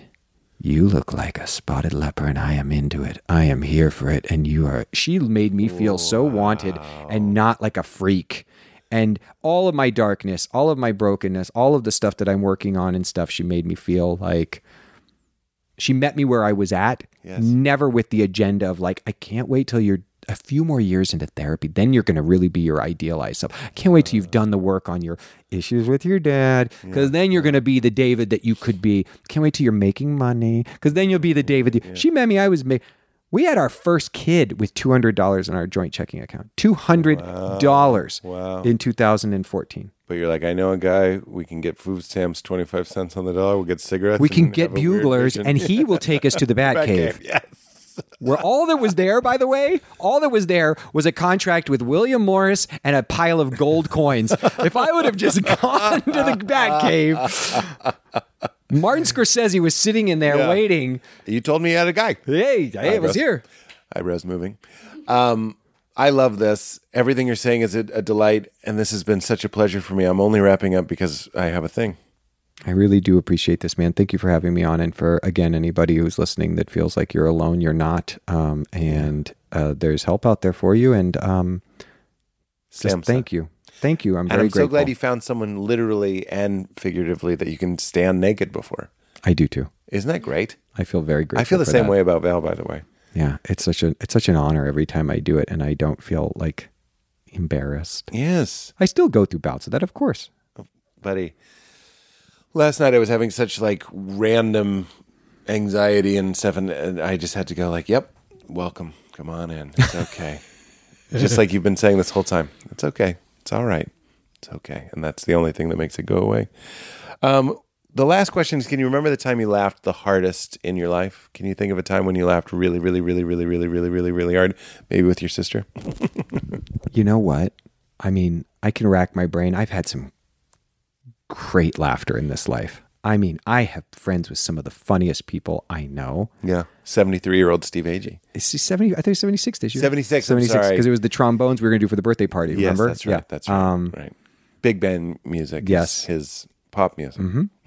God, I love you, Steven. I love you. He's my my Eve calls Eve calls Steve my her sister wife because he and I are like we're like that. Um, We call him a ham and egger. That's Ham and egger. He's a real ham and egger. he is. Um, I I will say four days. Today is Wednesday, so whatever Friday was, sitting on this porch watching the sunset, preparing to let go of my mom with my sister and my brother.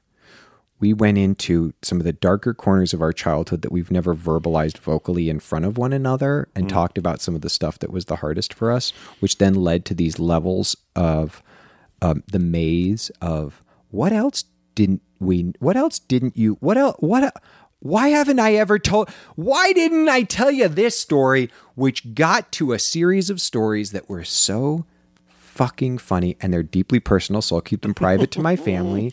But I laughed so hard, I was out of my chair, urine like almost running down my leg, like Dom mm-hmm. DeLuise on Johnny Carson in the 1970s. I was almost peeing myself, tears in my eyes, and I hugged them so hard and laughed so hard, and it was just. It was magic. That's a, that's magic. I love that. Well, that is that's alchemy and that's resurrection. Amen. That's what we've been talking about this whole time. So the going through the darkness, through the ugliness, led to the heart opening joy. That's the message of the whole thing. Mm-hmm. Jesus doesn't leave the garden and, and flee. the way out is through. Good for you. Beautiful. Would you honor us with a keep it crispy? Yeah. Hit it. Keep it crispy. this is this is Dave Dastmalchian telling you, all of you, everyone listening right now, keep it crispy. I like my fish and chips with desmalt vinegar. Oh. the trick to saying my last name, in case anyone is curious and wants to know, is if you pretend you have a small chin and you say Dastmalchian, Dastmalchian. Dastmalchian. There it is. That's like when I was at an Oprah event and she uh, interviewed. Um, he played MLK. Oh, yellow O. She's like, oh, yellow O, and we were like, all right, Dastmalchian. Thank you for just there it is. Phonetically lay it out one time. It's so helpful. Kumail. Yeah. He said when I met him, he goes like email. Yeah. And I'm like, got it. And I've been Since then, you've been calling him Keymail. Gmail. I call him Gmail because I'm Gmail. I call him google.com AOL. slash weird for 10% added to your bill. I make that joke every time. Thank you, David Dismal Chin. Thank you so much. Top What a joy. episodes. What a I needed this. Thanks. Really too. bad. Me too. I've been raw for a long time. My parents just left town. People are sending me things to consider. I'm like, I need 10 days. I just know. I'm I'm too raw, I'm too negative. This was this was church. I loved it. Thank you. Thank you. Good church. You know what I mean. I know. It's Not not, bad church. triggering. It's okay. Okay, not bad We can reclaim it. That's right. Thank you.